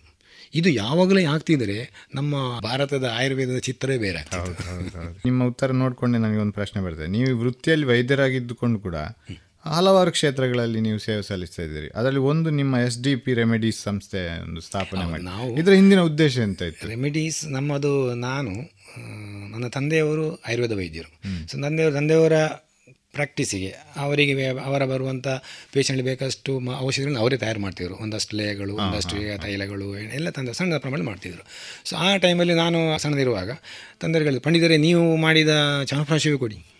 ನೀವು ಮಾಡಿದ ದಶಮೂಲಷ್ಟೇ ಕೊಡಿ. ಹಾಗೆ ಕೇಳ್ತಾ ಅದು ಕೇಳ್ತದೆ ಆಗ ಅದು ನನಗೆ ಒಂದು ಒಂದು ಅದು ನನಗೆ ಈಗಲೂ ನೆನಪಾಗ್ತಾ ಉಂಟು. ಹೇಳೋದು ತಂದೆಯವರು ಮಾಡಿದೇ ದಶಮೂಲ ಅಷ್ಟೇ ಬೇಕು. ಅವರು ಮಾಡಿ ಚಾನಪ್ರಾಶ ಅದರಲ್ಲಿ ಏನೋ ಒಂದು ವಿಶೇಷ ಉಂಟು. ಬೇರೆ ಮ ಹೊರಗೆ ನೀವು ತಂದು ಕೊಡಬೇಡಿ ತಂದೆಯವರಿಗೆ ಎಲ್ಲ ಮಾಡಲಿಕ್ಕೆ ಆಗ್ತಾ ಇರಲಿಲ್ಲ. ಅದು ಬೇಡ ನೀವು ಮಾಡಿದೇ ಕೊಡಿ ಅಂತ. ಸೊ ಆಗ ಏನೋ ಒಂದು ಕ್ವಾಲಿಟಿ ಸಂಬಂಧಪಟ್ಟದ್ದು ಮಾಡಿಕೊಟ್ರೆ ಜನಗಳನ್ನು ಎಕ್ಸೆಪ್ಟ್ ಮಾಡ್ತಾರೆ. ಸೊ ಅದಕ್ಕೊಂದು ಹೆಸರು ಉಂಟು. ಅದು ವಿಶೇಷ ನನಗೆ ಈಗಲೂ ನೆನಪಾಗ್ತಾ ಉಂಟು. ನೀವು ಮಾಡಿದ್ದೆ ಕೊಡಿ ಅಂತ. ಸೊ ಆಗ ನನಗೆ ಒಂದು ಸಣ್ಣ ಒಂದು ಈಗ ಏನು ಸಣ್ಣದಿದೆ. ಅದೇ ತಂದೆಯವರು ಮಾಡ್ತಿರೋ ಬಾಣಲೆ ಗಿಣಲೆಯಲ್ಲಿ ನಾವು ಬೆಳೆದು ಶುರು ಮಾಡಿದ್ದು ಒಂದು ಸಮಯ ಒಂದು ಮೂವತ್ತು ವರ್ಷಗಳ ಹಿಂದೆ ಫಾರ್ಮ್ ಶುರು ಮಾಡಿದ್ದು. ಅದೇ ಬೆಳೆದು ಈಗ ಇಷ್ಟು ದೊಡ್ಡದಾಗಿದೆ. ಆದರೆ ನಾನು ಅದರಲ್ಲಿ ಒಂದು ಇಟ್ಕೊಂಡೆ. ಒಂದು ಕ್ವಾಲಿಟಿಯನ್ನು ಕೊನೆಯವರೆಗೂ ಮೇಂಟೈನ್ ಮಾಡಿದ್ದೇನೆ ಅದು ಹೀಗೆ ದಶಮಲ ಹೀಗೆ ಹೀಗೆ ಬೇಕು. ಅಮೃತ ಹೀಗೆ ಹೀಗೆ ಬೇಕು. ಅದರಲ್ಲಿ ಕಾಂಪ್ರಮೈಸ್ ಮಾಡಲಿಕ್ಕಿಲ್ಲ. ಒಂದು ಕ್ವಾಲಿಟಿ ಔಷಧಿಯನ್ನು ನಾವು ಮಾರ್ಕೆಟ್ ಕೊಡಿ ನಾವು ಮೇ ನಾವೀಗ ನೋಡಿ ಮೂವತ್ತು ವರ್ಷ ನಾವೀಗ ಈಗಲೂ ಈಗಲೇ ಸ್ವಲ್ಪ ಸ್ವಲ್ಪ ಜನರಿಗೆ ಗೊತ್ತಾಗ ಆದರೆ ಇಷ್ಟು ವರ್ಷ ನಾವು ಸೈಲೆಂಟ್ ಆಗಿದ್ದೀವಿ. ಯಾಕೆ? ನಾವೊಂದು ದೊಡ್ಡ ಪ್ರಚಾರಕ್ಕೆ ಹೋಗಲೇ ಇಲ್ಲ. ಜನಗಳೇ ಈಗ ನೀವು ಮಾಡಿದ ಮದ್ದು ಕೊಡಿ ಅಂತ ಹೇಳುವಂಥ ಪರಿಸ್ಥಿತಿ ಈಗ ಬಂದಿದೆ. ಅದು ನಮಗೆ ಈಗ ಅದು ಆ, ತಂದೆಯವರ ಕಾಲದ ಏನು ಹೇಳ್ತಿದ್ರು. ಸೊ ಅದು ನಾನು ಆ ಒಂದು ಕ್ವಾಲಿಟಿ ಮೇಂಟೈನ್ ಮಾಡಿದಕ್ಕೆ ಆ, ಈ ಒಂದು ಹಂತಕ್ಕೆ ನಾನು ಅದರಲ್ಲಿ ಈಗ ರಿಸರ್ಚ್ ಸೆಂಟರ್ ಹೇಳ್ತೀವಿ ಮುಂದಕ್ಕೆ ಬೇರೆಯವರಿಗೆ ರಿಸರ್ಚ್ ಮಾಡ್ಲಿಕ್ಕೆ ಆ ರೀತಿ ಅದನ್ನು ಅಭಿವೃದ್ಧಿ ಮಾಡುವ ಯೋಜನೆ ಆ, ಯೋಜನೆ ಇದೆ. ನಮ್ಮಲ್ಲಿ ಆರ್ ಎಂಡಿಂದ ಇದೆ. ಅಂತೆಲ್ಲ ವ್ಯವಸ್ಥೆ ಮಾಡಲಿಕ್ಕೆಲ್ಲ ಈಗಿನ ನಾವು ಹೊಸ ಯೋಜನೆಯಲ್ಲಿ ಮಾಡ್ತಾ ಇದ್ದೇವೆ ಅದಕ್ಕೆ ಸಂಬಂಧಪಟ್ಟದ್ದು. ಆ, ಆದರೆ ಈಗ ನಾವು ಹೆಚ್ಚು ಮ್ಯಾನುಫ್ಯಾಕ್ಚರ್ ಬಗ್ಗೆ ಹೆಚ್ಚು ಕಾನ್ಸಂಟ್ರೇಷನ್ ಮಾಡಿದ್ದು ಅಂದರೆ ತುಂಬ ಡಿಮ್ಯಾಂಡ್ ಇದೆ ಈಗ. ಸಾಮಾನ್ಯ ನಾರ್ತ್ ಇಂಡಿಯಾವರೆಗೆ ನಮ್ಮ ಔಷಧಿಗಳು ಹೋಗ್ತಾ ಇದೆ. ಸೊ ಆ ಕಡೆಯಿಂದ ಅದಕ್ಕೆ ಡಿಮ್ಯಾಂಡ್ ಇದೆ. ಸೊ ಎಲ್ಲವನ್ನು ಒಂದೇ ಇದರಲ್ಲಿ ಮಾಡಲಿಕ್ಕೆ ಆಗ್ತಾ ಇಲ್ಲ. ಆ ನೀವು ಹೇಳಿದ ರಿಸರ್ಚ್ ವರ್ಕ್ ಬಗ್ಗೆ ಸಹ ಒಂದಷ್ಟು ಡಾಕ್ಟರ್ಗಳನ್ನ ಇಟ್ಟುಕೊಂಡು ಒಂದಷ್ಟು ಜನರನ್ನ ಇಟ್ಟುಕೊಂಡು ಮಾಡುವಂಥ ಯೋಚನೆ ನನ್ನಲ್ಲಿದೆ ಅದು. ಈ ಆಮೇಲೆ ಈ ಮನುಷ್ಯನ ಆರೋಗ್ಯ ಒಂದು ಕಡೆ ಮಾನಸಿಕತೆ ಒಂದು ಕಡೆ. ಆರೋಗ್ಯ ಒಂದು ಕಡೆ ಅವನ ಚಟುವಟಿಕೆ ಒಂದು ಕಡೆ. ಯಾಕಂದ್ರೆ ನಾನು ನಿಮ್ಮನ್ನು ಸೇರಿಸ್ಕೊಂಡೇ ಈ ಪ್ರಶ್ನೆ ಕೇಳ್ತೇನೆ. ಯಾಕಂದ್ರೆ ವೈದ್ಯರಾಗಿದ್ದುಕೊಂಡು ಕಲೋಪಾಸನ ಅಂತ ಒಂದು ಕಾರ್ಯಕ್ರಮವನ್ನು ನಡೆಸ್ತೀರಿ. ರಾಷ್ಟ್ರ ಮಟ್ಟದ ವಿವಿಧ ಕಲಾವಿದರನ್ನು ಕರೆಸಿ ಪುತ್ತೂರಿನ ಒಂದು ಜನತೆ ಅದನ್ನು ಒಂದು ಕೇಳುವ ನೋಡುವ ಒಂದು ಅನುಭವ ಅಥವಾ ಒಂದು ಯೋಗವನ್ನು ಕಲ್ಪಿಸಿಕೊಟ್ಟಿದ್ರಿ ಇದಕ್ಕೂ ಆರೋಗ್ಯಕ್ಕೂ ಸಂಬಂಧ ಉಂಟು ಏನಾದರೂ? ಅಂದರೆ ಚಟುವಟಿಕೆಗಳು ನಮ್ಮ ಆರೋಗ್ಯವನ್ನು ನಿರ್ಧಾರ ಮಾಡ್ತದ? ಖಂಡಿತವಾಗಿ. ನೀವು ಯಾವಾಗ ಖುಷಿಯಾಗಿದ್ದೀರ ಯಾವಾಗ ಮನಸ್ಸು ಪ್ರಫುಲ್ಲವಾಗಿರುತ್ತೆ ಖುಷಿಯಾಗಿದೆ ಅವನಿಗೆ ಆರೋಗ್ಯ ನಿಜವಾಗಿರುತ್ತದೆ. ಯಾವಾಗ ದುಗುಡ ದುಮ್ಮಾನಗಳಿಂದ ಇರ್ತಾರೆ ಅವರಿಗೆ ಯಾವಾಗಲೂ ಕಾಯಿಲೆ ತಪ್ಪಿರುವುದಿಲ್ಲ. ನೀವು ಯಾವಾಗಲೂ ಖುಷಿಯಾಗಿ ನಮ್ಮಲ್ಲಿ ಒಬ್ಬ ನಮ್ಮ ಫ್ರೆಂಡ್ ಒಬ್ಬರು ಇದ್ದಾರೆ. ಅವರು ಯಾವಾಗಲೂ ಡಯಾಬಿಟಿಸ್ ತುಂಬ ಇರುತ್ತದೆ. ಒಂದು ಇನ್ನೂರು ಮುನ್ನೂರು ಇರುತ್ತದೆ. ಆ ಮನುಷ್ಯ ಯಾವಾಗಲೂ ಖುಷಿಯಾಗಿರ್ತಾರೆ ಬಟ್ ಅವರಿಗೆ ಕಾಯಿಲೆ ಆ ಡಯಾಬಿಟಿಸ್ ಯಾವುದೇ ಸಿಂಪ್ಟಮ್ ತೋರಿಸೋದಿಲ್ಲ ಒಂದಷ್ಟು ವ್ಯಾಯಾಮ ಎಲ್ಲ ಮಾಡ್ತಾರೆ ಅವರು. ಆದರೆ ಅದರ ಒಂದು ದೊಡ್ಡ ಗೋದಿಲೆ ಮಾಡ್ತಾರೆ ಅದು ನಿರಂತರ ಒಂದು ಹಾಸ್ಯ ಪ್ರಜ್ಞೆಯಿಂದ ಇರುವ ವ್ಯಕ್ತಿಯವರು ನನಗೆ ಕಾಣ್ತದೆ. ಅಂಥ ವ್ಯಕ್ತಿಗಳ ಇರುವಾಗ ನೋಡಿ ಆ ಖುಷಿ ಪ್ರತಿ ಕ್ಷಣ ಕ್ಷಣದಲ್ಲಿ ಆಮೇಲೆ ಖುಷಿ. ಇನ್ನೊಬ್ಬರಿಗೆ ನೋವು ಮಾಡೋದಿಲ್ಲ ಅವರು. ಸೊ ಅವನಿಗೆ ಬೇರೆ ಏನು ಕಾಣೋದಿಲ್ಲ ಅವರಿಗೆ. ನಮ್ಮ ನಮ್ಮ ಒಂದು ಹದಿನೈದು ಹದಿನೇಳು ವರ್ಷದಿಂದ ನನಗೆ ಅವರ ಒಂದು ಒಡನಾಟ ಇದೆ ಆ ವ್ಯಕ್ತಿಯದು. ಅವರಿಗೆ ಒಂದು ಕಾಯಿಲೆ ಬಂದದಿಲ್ಲ. ಅಂದರೆ ಒಂದು ಹೆಚ್ಚಾಗಿ ಮನುಷ್ಯರನ್ನು ಡಲ್ ಮಾಡುವಂಥ ಅಥವಾ ಒಂದು ಕೆಳಮಟ್ಟಿಗೆ ಮಾಡುವಂಥದ್ದು ಈ ಮಧುಮೇಹ. ಸೊ ಆ ವ್ಯಕ್ತಿಗೆ ತುಂಬ ಇದೆ. ಆದರೂ ಅದರ ಬಗ್ಗೆ ಅವರು ಏನು ವರಿ ಮಾಡಿಕೊಳ್ಳ ಅವ್ರಿಗೆ ಏನಾಗಲಿ ನಾನು ಹತ್ತು ವರ್ಷ ನೋಡ್ತಾ ಇದ್ದೇನೆ ಅವರಿಗೆ. ಅವರು ಬಹಳ ಚಟುವಟಿಕೆಯಿಂದ ಇದ್ದಾರೆ, ಅಲ್ಲದೆ ಬಹಳ ಖುಷಿ. ಪ್ರತಿ ನಿಮಿಷಕ್ಕೂ ಏನೋ ತಮಾಷೆಯನ್ನು ಹೇಳ್ತಾ ಇರ್ತಾರೆ. ಅದ ಖಂಡಿತವಾಗಿ ಮನುಷ್ಯನಿಗೆ ಒಂದು ಖುಷಿಯಾಗಿದ್ದರೆ ಅವನಿಗೆ ಕಾಯಿಲೆ ಇರೋದಿಲ್ಲ ನಾನು ಸಹ ಈ ಕಲೋಪಾಸನ ಎಂಬುದನ್ನು ನಾನು ಹೀಗೆಯೇ ಇರಬೇಕೆಂದು ಒಂದು ದಿನ ಯೋಚನೆ ಮಾಡಿದವನಲ್ಲ. ನಮ್ಮ ಮನೆಯಲ್ಲಿ ಒಂದು ಕಾರ್ಯಕ್ರಮ ಇತ್ತು. ಆ ಕಾರ್ಯಕ್ರಮಕ್ಕೆ ಕಾರ್ಯಕ್ರಮಕ್ಕೆ ಒಂದಷ್ಟು ಜನ ಆಹ್ವಾನಿಸಿದೆ. ಅವತ್ತು ಚೆನ್ನೈನ ಒಂದು ಪ್ರಸಿದ್ಧ ಕಲಾವಿದರನ್ನು ಸಹ ಆಹ್ವಾನಿಸಿ ಒಂದು ಕಚೇರಿ ಮಾಡಿದೆ. ಯಾಕೆ ನಾನು ಒಂದು ಕೆಲವು ವರ್ಷಗಳ ಮೊದಲು ನಾನು ಮೃದಂಗ ಕಲಿಯಲಿಕ್ಕೆ ಹೋಗ್ತಿದ್ದೆ. ಸೊ ಅಂದರೆ ನನಗೆ ಆಸಕ್ತಿ. ನಾನು ನಾನು ಸಣ್ಣ ಇರುವಾಗ ನನ್ನ ತಂದೆಯವರು ಯಕ್ಷಾನಲ್ಲಿ ಭಾಗವತಿಕೆ ಮಾಡ್ತಿದ್ರು ಅವರಿಗೆ ಮದ್ದಳೆ ಗೊತ್ತಿದ್ದು ಚೆಂಡೆ ಗೊತ್ತಿದ್ದು. ನನಗೆ ನಾನು ನನ್ನ ಒಳಗಿನದಿ ನಾನು ಅದು ಯಾವುದು ಕಲಿಯಿಲ್ಲ ಅಂತೇಳಿ. ಸೊ ನನಗೆ ನಾನು ಪ್ರಾಕ್ಟೀಸ್ ಶುರು ಮಾಡಿದ ನಂತರ ನಾನು ಮೃದಂಗ ಕಲೀಲಿಕ್ಕೆ ಹೋದೆ. ಸೊ ಕಲೆಯಲ್ಲಿ ನನಗೆ ಆವಾಗಲೇ ಸ್ವಲ್ಪ ಆಸಕ್ತಿ ಇತ್ತು. ಅದು ಅಲ್ಲದೆ ಈ ಮನೆಯಲ್ಲಿ ಒಂದು ಕಾರ್ಯಕ್ರಮ ಮಾಡಿದಲ್ಲ ಈ ಕಾರ್ಯಕ್ರಮವನ್ನು ನೋಡಿ ಎಲ್ಲ ಊಟ ಮಾಡಿ ಹೋಗುವಾಗ ಜನ ಹೇಳಿದ್ರು ಬಹಳ ಖುಷಿಯಾಗಿದೆ ಡಾಕ್ಟ್ರೇ ಇವತ್ತಿನ ಕಚೇರಿ ಅಂತ ಹೇಳಿದ್ರು. ನನಗೆ ಅನಿಸು ಮನುಷ್ಯನಿಗೆ ಒಂದು ಸಂಗೀತ ಕೇಳಿ ಒಂದು ಇಷ್ಟೊಂದು ಖುಷಿ ಪ್ರತಿಯೊಬ್ಬರೂ ಅದನ್ನು ಬಹಳ ಅಪ್ರಿಷಿಯೇಟ್ ಮಾಡಿ ಹೋದರು. ನನಗೆ ಕಂಡಿದ್ದು ಈ ಕಾರ್ಯಕ್ರಮ ಇನ್ನು ಸ್ವಲ್ಪ ಈ ಬರುವ ವರ್ಷ ಮಾಡು ಅಂತ ಹೇಳಿ ಇದೇ ಸಮಯಕ್ಕೆ ಮಾಡು ಅಂತೇಳಿ ಅದನ್ನು ಬರುವ ವರ್ಷ ನಾವು ದೊಡ್ಡ ಕಲಾವಿದರು ಅವರು T M Krishna every next year ಅವ್ರನ್ನ ಕರೆಸಿದೆ. ಹಾಗೆ ಅದು ಬೆಳೀತಾ ಬಂದದ್ದು. ಆ ಕಾರ್ಯಕ್ರಮಕ್ಕೆ ನಿಮಗೆ ಸಾಮಾನ್ಯ ಒಂದು ಸಾವಿರ ಜನ ಬಂದರು. ಹೌದು. ಅದು ನೋಡಿ ಮತ್ತೆ ನೋಡಿ ಇನ್ನೂ ದೊಡ್ಡ ಜನ ಅವರು ವ್ಯಕ್ತಿ ನಮ್ಮಲ್ಲಿ ಬರುವ ಒಂದು ಯೋಗ ಆಯ್ತು. ಬಾಲಮುರಳಿ ಕೃಷ್ಣ ಎರಡು ಸಾವಿರ ಏಳರ ಬಾಲಮುರಳಿ ತುಂಬಾ ಸಂಚಲನ ಸಂಚಲನ ಆಯಿತು. ನಾವೆಲ್ಲ ಹೀಗೆ ಆಗಬೇಕಿದ್ದು ಒಂದು ದಿನ ಒಂದು ಅದನ್ನು ಆಲೋಚನೆ ಮಾಡಿದಲ್ಲ ಅದು ಏನೋ ಅದಕ್ಕೊಂದು ಪೂರಕವಾಗಿ ಒಂದು ಕ್ಷೇತ್ರ ಆಗ್ತಾ ಬಂತು ಅಥವಾ ನನ್ನ ಯೋಚನೆ ಸರಿಯಾಗಿ ಒಂದು ದಾರಿ ಸಹ ಆಯಿತು. ಜನಗಳು ತುಂಬ ಸ್ಪಂದಿಸಿದರು. ನಾನು ನೆನೆಸಿರುವಂಥ ಕಲಾವಿದರಂಥ ಬಾಲಮುರಳಿ ಅಂತ ನಮ್ಮಲ್ಲಿಗೆ ಬಂದರು. ಎಲ್ಲಿಗೂ ಬಾರದ ವ್ಯಕ್ತಿ ನಮ್ಮಲ್ಲಿಗೆ ಬಂದರು. ಸೊ ಆಗ ಕಾಣ್ತೇವೆ ಓ ಇದು ಇಂಥದಕ್ಕೆಲ್ಲ ಒಂದು ಸಮಾಜ ಪ್ರೋತ್ಸಾಹ ಇರ್ತದೆ. ಮತ್ತು ನಮ್ಮಲ್ಲಿ ಒಂದಷ್ಟು ಖರ್ ಇದಕ್ಕಿಂತ ಖರ್ಚಿನ ಲೆಕ್ಕ ಮಾಡಿದ್ರು ಸಹ. ನಾವು ಅದಕ್ಕಿಂತ ಜಾಸ್ತಿ ಏನೆಲ್ಲ ಖರ್ಚು ಮಾಡಿ ಮುಗಿಸ್ತೇವೆ. ಹೌದು ಈಗ ನೋಡಿದರೆ ನೀವೊಂದು ಒಂದಷ್ಟು ಚಿನ್ನ ತಗೊಳ್ಳುವಾಗ ಖರ್ಚು ಮಾಡೋದು ಯಾರಿಗಿರುವುದಿಲ್ಲ ನಮ್ಮ ನಮ್ಮ ನಮ್ಮಲ್ಲಿ ಇರ್ತದೆ ಸೊ ಅದರ ಬಗ್ಗೆ ನಾವನ್ನು ಅದು ಬೇಡ ಅಂತ ಹೇಳೋದಿಲ್ಲ ಬೇಕು. ಆದರೆ ಅದು ನಮ್ಮ ಸ್ವಂತಕ್ಕೆ ಇರುವಂಥ ಇದು ಹಾಗಲ್ಲ. ಇದು ಎಷ್ಟೋ ಜನರು ಖುಷಿ ಆಗಿದೆ ಅದು ಆಮೇಲೆ ನಿರಂತರ ಆಗಿರ್ತದೆ ಒಂದು ಊಟ ಮಾಡಲಿಕ್ಕೆ ಈಗ ದೊಡ್ಡ ಜನರಿಗೆ ಇಂಟ್ರೆಸ್ಟ್ ಇದಿಲ್ಲ ಊಟವೇ ಬೇಕಾಗಿಲ್ಲ ಎಲ್ಲ ಕಡೆ ಊಟ ಈಗ ಊಟಕ್ಕೆ ದಾರಿದ್ರ್ಯ ಯಾರಿಗಿಲ್ಲ. ಆದರೆ ಇಂಥರ ಬಗ್ಗೆ ಬಹಳ ವ್ಯಾಮೋಹ ಇರ್ತದೆ. ನನಗೆ ಅನಿಸ್ತದೆ ಈಗ ಕಾಪಿಗಾರರಿಗೆ ಊಟಕ್ಕೆ ಬರೋದು ಯಾರು ಬರೋದಿಲ್ಲ ನಮ್ಮಲ್ಲಿ ಕಾರ್ಯಕ್ರಮ ಆರು ಗಂಟೆಗೆ ಓಡಿಕೊಂಡು ಓಡಿಕೊಂಡು ಬರ್ತಾರೆ. ಇದು ಉಂಟಲ್ಲ ಕಲೆಯ ಬಗ್ಗೆ ತುಡಿತ. ಆಮೇಲೆ ಅದರ ಮೇಲೆ ಆಸೆ ಅದು ಬೇಕು ಅಂತ ಕಾಣುವುದು. ನನಗೆ ಆಶ್ಚರ್ಯ ಆಗ್ತದೆ. ಸೊ ಒಂದು ನಮ್ಮ ಒಂದು ಸಣ್ಣ ಒಂದು ಇದು ಕೆಲಸ. ಅದರಿಂದ ಇಷ್ಟು ಜನರಿಗೆ ಖುಷಿ ಅಂತ ಹೇಳಿದ್ರೆ ಅದೇ ಒಂದು ಮನಸ್ಸಿಗೆ ನೆಮ್ಮದಿ ಮತ್ತೆ ಏನಿಲ್ಲ ಅದೇ. ಈಗ ಮತ್ತೆ ಕೋವಿಡ್ಗೆ ಬರುದಾದ್ರೆ ನಾವೀಗ ನೋಡಿದ ಮಟ್ಟಿಗೆ ಅದರ ಪ್ರತಾಪವನ್ನು ಅದು ತೋರಿಸಿದೆ ಮತ್ತೆ ಒಂದೊಂದು ಕಡೆಯಲ್ಲಿ ಅದು ಕಂಟೈನ್ಮೆಂಟ್ ಆಗಿದೆ. ಅಂದರೆ ಒಂದೊಂದು ರೀಜನಲ್ಲಿ ಅದಕ್ಕೆ ಸಂಬಂಧಪಟ್ಟ ವ್ಯಕ್ತಿಗಳಲ್ಲಿ ಮಾತ್ರ ಅದು ಕಾಣಿಸ್ಕೊಳ್ತಾ ಇದೆ. ಹೆಚ್ಚು ಕರ್ನಾಟಕದಲ್ಲಿ ಹೆಚ್ಚಿನ ಭಾಗಗಳಲ್ಲಿ ಅದು ಕಾಣಿಸ್ಕೊಳ್ತಾ ಇಲ್ಲ.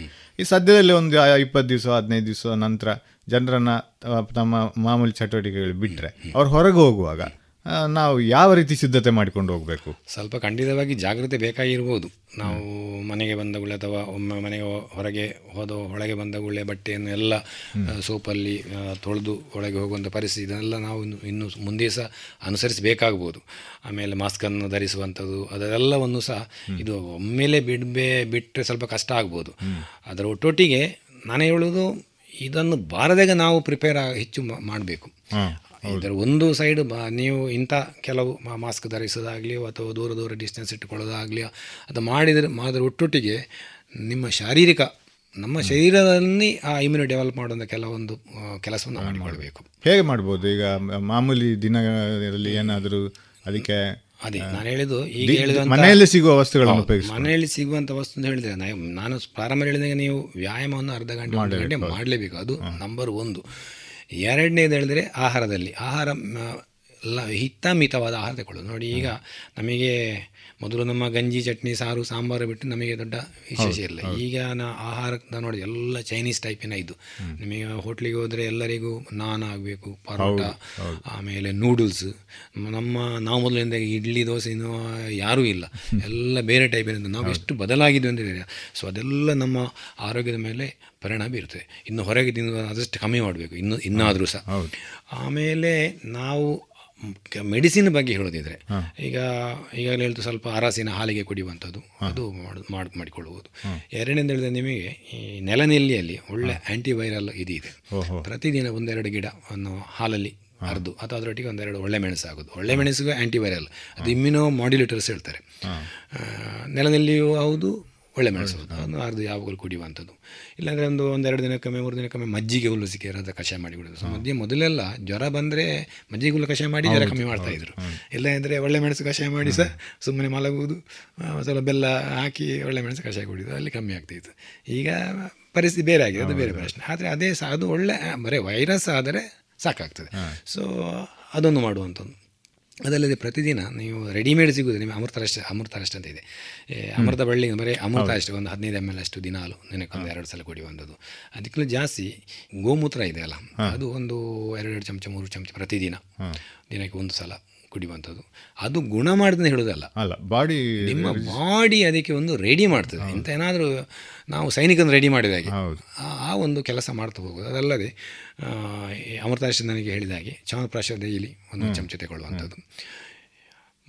ಅದು ಬಿಟ್ಟರೆ ಮಾಮೂಲಿ ಸಿಗುವಂಥದ್ದು ಕೆಲವು ಔಷಧ ಸುದರ್ಶನ ಟ್ಯಾಬ್ಲೆಟ್ ಸಿಗ್ತದೆ. ಅದು ದಿನಕ್ಕೆ ಬೆಳಿಗ್ಗೆ ಒಂದು ರಾತ್ರಿ ಒಂದು. ಅದು ಬಿಟ್ಟರೆ ಒಂದೊಂದು ಭಾಳ ಒಂದು ಒಳ್ಳೆ ಇದಿದೆ ಇದೆ ರೆಫರೆನ್ಸ್ ಇದೆ. ಬಿಲ್ವಾದಿ ಗುಳಿಗೆ ಅಂತೇಳಿ. ಅದು ಈ ನಮ್ಮದರಲ್ಲಿ ಈ ವೈರಸ್ ಹೇಳಿದಲ್ಲ ಈ ವೈರಸ್ ಅನ್ನೇ ನಮ್ಮಲ್ಲಿ ಕ್ರಿಮಿಜ ರೋಗ ಅಂತ ಎಕ್ಸ್ಪ್ಲೈನ್ ಮಾಡಿದ್ದಾರೆ. ಇಂಥ ಒಂದು ಉಂಟು ಎಂಬುದಾಗಿ ನಮ್ಮ ಐದು ವರ್ಷ ಮೊದಲು ಹೇಳಿದೆ ನಾವು ಈಗ ಕ್ರಿಮಿ ಅದು ಕಣ್ಣಿಗೆ ಕಾಣುವ ಕ್ರಿಮಿ ಅಲ್ಲ ಅವು ಸೂಕ್ಷ್ಮ ಕ್ರಿಮಿಯನ್ನು ಅವರು ಆ ಸಮಯದಲ್ಲಿ ಹೇಳಿದಂತ ಇರ್ಬೋದು. ಕ್ರಿಮಿ ಸಂಬಂಧಪಟ್ಟ ಇದಕ್ಕೆ ಒಂದು ಅದರ ಬಿಲ್ವಾದಿ ಗುಳಿಗೆ ಅಂದರೆ ಅದರಲ್ಲಿ ನಿಮ್ಮ ಈ ನಿಕ್ಕಿ ಸೊಪ್ಪು ತುಳಸಿ ಆಮೇಲೆ ಈ ಹರಿದ್ರ ಅಂದರೆ ಹರಿದ್ರ ಹೇಳೋದು ಅರಸಿನ. ಅದರಲ್ಲಿ ಎರಡು ನಮೂನೆ ಒಂದು ಮರದ ಅರಸಿ ಮತ್ತು ಅರಸಿನ. ಅದು ಆಮೇಲೆ ನಕ್ತಮಾಲ ತಗರ ಇಂಥೆಲ್ಲ ಒಂದು ಆ್ಯಂಟಿ ವೈರಲ್ ಈ ಪ್ರಾಪರ್ಟಿ ಇರುವಂಥ ಡ್ರಗ್ಗಳನ್ನು ಕಾಂಬಿನೇಷನ್ ಅದು ಅದು ಸಿಗ್ತದೆ ಮಾರ್ಕೆಟಲ್ಲಿ ಸಿಗ್ತದೆ. ವಿಲ್ಲಾದಿ ಗುಳಿಗೆ ಅಂತೇಳಿ ಅದು ತಗೊಳ್ಬೋದು. ಸುದರ್ಶನ ಟ್ಯಾಬ್ಲೆಟ್ ತಗೊಳ್ಬೋದು. ಅಮೃತಾರಿಷ್ಟ ಅಮೃತಾರಿಷ್ಟ ಅದೊಂದು ಹದಿನೈದು ಮೇಲೆ ದಿನಕ್ಕೆ ಎರಡು ಸಲ. ಚಾಮಪ್ರಾಶ ಯಾವುದಾದ್ರು ಒಂದೊಂದು ಇದನ್ನು. ಡೈಲಿ ಅಥವಾ ಎರಡು ಬಗೆಯನ್ನು. ಡೈಲಿ ಕುಡಿದು ನಾವೊಂದು ಬೇರೆ ಎಷ್ಟೋ ಇದಕ್ಕೆ ಖರ್ಚು ಮಾಡ್ತೇವೆ. ಆಮೇಲೆ ಇದರಿಂದ ನಿಮಗೆ ಏನು ಹಾರ್ಮ್ ಇಲ್ಲ. ಇದನ್ನು ನೀವು ಪ್ರತಿದಿನ ಕುಡಿಯೋದ್ರಲ್ಲಿ ಏನು ಆಗಲಿಕ್ಕಿಲ್ಲ. ಒಂದಷ್ಟು ನಿಮಗೆ ಇಮ್ಯುನಿಟಿ ಡೆವಲಪ್ ಆಗಲಿಕ್ಕೆ ಹೆಲ್ಪ್ ಆಗ್ತದೆ. ಇದನ್ನು ಮಾಡ್ತಾ ಹೋದರೆ ಖಂಡಿತವಾಗಿಯೂ ನಾವು ಮುಂದಿನ ಒಂದು ಫೈಟ್ ಮಾಡಲಿಕ್ಕೆ ಖಂಡಿತ. ರೆಡಿ ಆಗ್ಬೋದು ಮತ್ತೆ ಈ ಭಾರತೀಯರಿಗೆ ಈಗ ಜೀವನದ ಬಗ್ಗೆ ತುಂಬಾ ಯೋಚನೆ. ನಾಳೆ ಏನು ಮಾಡಬೇಕು? ಅದಕ್ಕೆ ದುಡಿಯುವುದು ದುಡ್ಡು ಮಾಡಿ ಇಡುದು ಮಕ್ಕಳಿಗಾಗಿ ದುಡಿಯುವುದು. ಆದರೆ ಅವರು ಅಷ್ಟ ಅದರಲ್ಲಿ ಒಂದು ಪರ್ಸೆಂಟ್ ಕೂಡ ಆರೋಗ್ಯದ ಬಗ್ಗೆ ಗಮನ ಕೊಡುವುದಿಲ್ಲ. ಈಗ ಪಾಶ್ಚಾತ್ಯರಿಗೆ ಕಂಪೇರ್ ಮಾಡಿದ್ರೆ ಆರೋಗ್ಯದ ಬಗ್ಗೆ ಸ್ವಲ್ಪ ಗಮನ ಕಡಿಮೆ ಕೊಡ್ತಾರೆ. ಇದರಿಂದಾಗಿ ಸ್ವಲ್ಪ ಆರೋಗ್ಯದ ಕಡೆಗೆ ಗಮನ ಕೊಡುವಂಥ ಪರಿಸ್ಥಿತಿ ಬರ್ಬೋದೇನೋ ಅಲ್ವಾ? ಖಂಡಿತ ಖಂಡಿತ. ಈಗಿನ ಪರಿಸ್ಥಿತಿ ಖಂಡಿತ ಬರ್ಬೋದು. ಯಾಕಂದ್ರೆ ನಾವು ಅದು ಪ್ರಾರಂಭದಲ್ಲಿ ನಾವು ನಮ್ಮ ಎಜುಕೇಷನ್ ಕ್ರಮ ಎಜುಕೇಷನ್ ಕ್ರಮವೇ ಸ್ವಲ್ಪ ತಪ್ಪಿಯಾದ ಕಾರಣ ನಾವು ಈ ಪರಿಸ್ಥಿತಿಯಲ್ಲಿ ಇದ್ದೇವೆ. ನಮ್ಮ ನೋಡಿ ಒಂದರಿಂದ ಹತ್ತನೇ ಕ್ಲಾಸ್ವರೆಗೆ ತಗೊಂಡ್ರೆ ನಮ್ಮ ವೇದಗಳ ಬಗ್ಗೆ ಒಂದೇ ಒಂದು ಉಲ್ಲೇಖಗಳು ಇಲ್ಲ ಇಲ್ಲ. ಅದರ ಪರಿಚಯವೇ ಇಲ್ಲ ಪರಿಚಯವೇ ಇಲ್ಲ. ವೇದ ಅಂದರೆ ಏನು ಅಂತ ಕೇಳುವಂಥ ಪರಿಸ್ಥಿತಿ ಬಂದಿದೆ ನಮಗೆ. ಆ, ಅದನ್ನು ನಾವು ಒಂದರಿಂದ ಹತ್ತನೇ ಕ್ಲಾಸ್ವರೆಗೆ ಏನು ಅಂತ ತಿಳ್ಕೊಳ್ಳುವಂಥ ಒಂದು ಪರಿಸ್ಥಿತಿ ಬಂದರೆ ಅದರ ಬಗ್ಗೆ ವಿವರಣೆ. ಸೊ ಅದು ಅದು ನಮ್ಮ ಜೀವನ ಶೈಲಿ. ಈ ವೇದಗಳಲ್ಲಿ ಉಂಟಲ್ಲ. ಅದರಲ್ಲಿ ಏನು ಹೇಳಿದಾರೋ ಅದೆಲ್ಲ ಟೆಕ್ನಾಲಜಿ ಈಗ ಮೊನ್ನೆ ಒಂದು ಅದರ ಒಬ್ಬರ ಬಗ್ಗೆ ನಾನು ಕೇಳಿದೆ. ಅದರಲ್ಲಿ ಹೇಳ್ತಾರೆ ಪುರುಷ ಸೂಕ್ತ ಅಂತ ಇದೆ. ಅದರಲ್ಲಿ ಹೇಳ್ತಾರೆ ಇಡೀ ಒಂದು ಪವರ್ ಜನರೇಟ್ ಮಾಡುವಂಥದ್ದನ್ನು ಅದನ್ನು ಒಂದು ಕೋಡಿಂಗಲ್ಲಿ ಹೇಳಿದ್ದಾರೆ ಅದನ್ನು. ಅದೊಂದು ಇದಾಗಿದೆ ಈಗ. ಎಷ್ಟೋ ದೇಶಗಳಲ್ಲಿ ಅದನ್ನು ಡಿಕೋಡ್ ಮಾಡಿ ಅಥವಾ ಪುರುಷ ಸೂಕ್ತದಲ್ಲಿ ಏನು ಹೇಳಿದ್ದಾರೋ ಅದನ್ನು ಡಿಕೋಡ್ ಮಾಡಿ ಅದೇ ಅದರಲ್ಲಿ ಇರುವಂಥದ್ದೇ ಸಂಖ್ಯೆಗಳು. ವಿಜ್ಞಾನಿಗಳೇ ಡಿಕೋಡ್ ಇದು ಅದರ ಬಗ್ಗೆ ಸಂಶೋಧನೆ ಮಾಡಿ ಮಾಡಿದ್ದಾರೆ. ಆಲೋಚನೆ ನಮ್ಮ ನಮ್ಮ ವೇದದ ಎಷ್ಟು ಅದನ್ನ ಸೂಕ್ತವನ್ನು ನೋಡಿದ್ರಂತೆ ಅದರಲ್ಲಿ ಎಲೆಕ್ಟ್ರಾನಿಕ್ ಬಗ್ಗೆ. ಇದು ನೋಡಿ ಪವರ್ ಜನರೇಷನ್ ಬಗ್ಗೆ. ಎಲ್ಲವೂ ನಮ್ಮಲ್ಲಿ ಉಂಟು. ನಾವು ಎಲ್ಲವನ್ನು ಬಿಟ್ಟು ಯಾವುದೋ ಒಂದು ಲೋಕದಲ್ಲಿ ಇದ್ದೇವೆ. ಇದುವೇ ನಮಗೆ ಈ ರೀತಿಯೆಲ್ಲ ಆಗಲಿ ಕಾರಣ ಅಂತ ಕಾಣ್ತದೆ. ನಾವು ನಮ್ಮಲ್ಲಿ ಏನು ಒಳ್ಳೆಯದುಂಟು ನಮ್ಮ ಜ್ಞಾನಕ್ಕೆ ಬರಲಿಲ್ಲ ಎಂಬುದು ನಮಗೆ ಒಂದು ನಮ್ಮ ದುರಂತ ಅದು. ಆ ವಿಧದಲ್ಲಿ ನಮ್ಮ ಎಜುಕೇಷನ್ ಹೋಗ್ತಿದ್ರೆ ಈಗ ಇಷ್ಟು ಕಷ್ಟ ಆಗ್ತಿರಲಿಲ್ಲ. ಖಂಡಿತವಾಗಿ ನಮ್ಮ ಜೀವನ ಪದ್ಧತಿ ಈ ರೀತಿ ಇರ್ತಿರಲಿಲ್ಲ. ನಮ್ಮ ಮನಸ್ಸು ಈ ರೀತಿ ಇರಲಿಲ್ಲ. ಮನಸ್ಸಿನ ಆ ಕ್ರಮವೇ ಬೇರೆ. ಯಾಕೆಂದರೆ ಯಾವಾಗ ವೇದಾಧ್ಯಯನ ಆಗಲಿ ಅಂಥದ್ರ ಬಗ್ಗೆ ಯಾರಿಗೆ ತಿಳುವಳಿಕೆ ಉಂಟ ಅವನ ಯೋಚನೆಯ ಲಹರಿಯೇ ಬೇರೆ ಇರ್ತದೆ. ಸೊ ಅದು ನಮಗೆ ಸಿಗಲಿಲ್ಲ. ಅದು ಪಠ್ಯಕ್ರಮದಿಂದಲೇ ಬರಬೇಕು. ಮಕ್ಕಳಿಂದಲೇ ಹೌದು. ಅದೊಂದು ಬೇರೆ ಹೋಗಿ ವೇದಶಾಲೆ ಕಲಿಯುವಾಗ ಇದು ಬರಬಾರ್ದು. ನಮ್ಮ ದೈನಂದಿನ ನಾವು ಒಂದಷ್ಟು ಪ್ರತಿ ವರ್ಷ ಎಕ್ಸಾಮ್ ಅಲ್ಲಿ ಅದರ ಬಗ್ಗೆ ಒಂದಷ್ಟು ಬರೆಯುವಾಗ? ಅಂತ ಒಂದು ನಿರ್ಮಾಣ ಆದರೆ ನಮ್ಮದಲ್ಲ ಅದು ಬೇರೆ ಜ್ಞಾನವೇ ಆಗಿರ್ಬೇಕಲ್ಲ ಅದು ನಮ್ಮದೇ ಅಲ್ವಾ? ಹೌದು ಹೌದು. ದೂರಿಟ್ಟಿದ್ದೇವೆ. ಹೌದು ಹೌದು. ಅದರಲ್ಲಿ ಉಂಟು ಉಂಟು ಅಂತ ಹೇಳಿ ಎಲ್ಲ ಉಂಟು ನಾವು ಹೇಳೋದಲ್ಲ. ಹೊರಗಿನವರಿಗೆ ನೋಡಿ ಅದು ಮೇರಿ ಕ್ಯೂರ್ ಅವರ ಏನೋ ಅವಳ ಪುಳ್ಳಿ ಅವರಂದೇ ಅದರ ಬಗ್ಗೆ ಸಹ ಅದರಲ್ಲಿ ಇದ್ದಾರೆ. ಆ ಇದರಲ್ಲಿ ಪವರ್ ಜನರೇಟ್ ಮಾಡುವ ಇದರಲ್ಲಿ ಅವರು ಸಹ ಇದ್ದಾರೆ. ಸೊ ಅಂಥ ಒಂದು ವಿಶೇಷವಾದಂಥ ಸೊತ್ತು ನಮ್ಮ ದೇಶದಲ್ಲಿ ಇದ್ದದ್ದು ನಮಗೆ ಅದರ ಮೌಲ್ಯ ಗೊತ್ತಿಲ್ಲ. ಗೊತ್ತಿಲ್ಲ. ಅದೊಂದು ಬಹಳ ವಿಷಾದವಾದ ಒಂದು ವಿಚಾರ. ಸೊ ಅದು ಅದರ ಅದು ಬರಲಿ. ಅದರ ಬಗ್ಗೆ ನಾವು ಇನ್ನೂ ಇನ್ನೂ ಇದು ಎಲ್ಲ ನಮಗೆ ಆ ಆ ರೀತಿ ಯೋಚನೆ ಮಾಡಲಿಕ್ಕೆ ಇದು ದೇವರು ನಮಗೆ ಒಂದು ಅವಕಾಶ ಕೊಟ್ಟಿದ್ದಾರೆ ಏನೋ ಅಂತ ಹೇಳ್ಬೋದು. ಈ ರೀತಿ ಈ ರೀತಿ ಒಂದು. ಒಬ್ಬರು ವೈದ್ಯರಾಗಿದ್ದುಕೊಂಡು ಈಗ ಜನರಿಗೆ ಈ ಪರಿಸ್ಥಿತಿಯಲ್ಲಿ ನೀವು ಧೈರ್ಯದ ಮಾತುಗಳನ್ನು ಹೇಗೆ ಹೇಳ್ಬೋದು? ಖಂಡಿತವಾಗಿಯೂ ಹೆದರಬಾರ್ದು.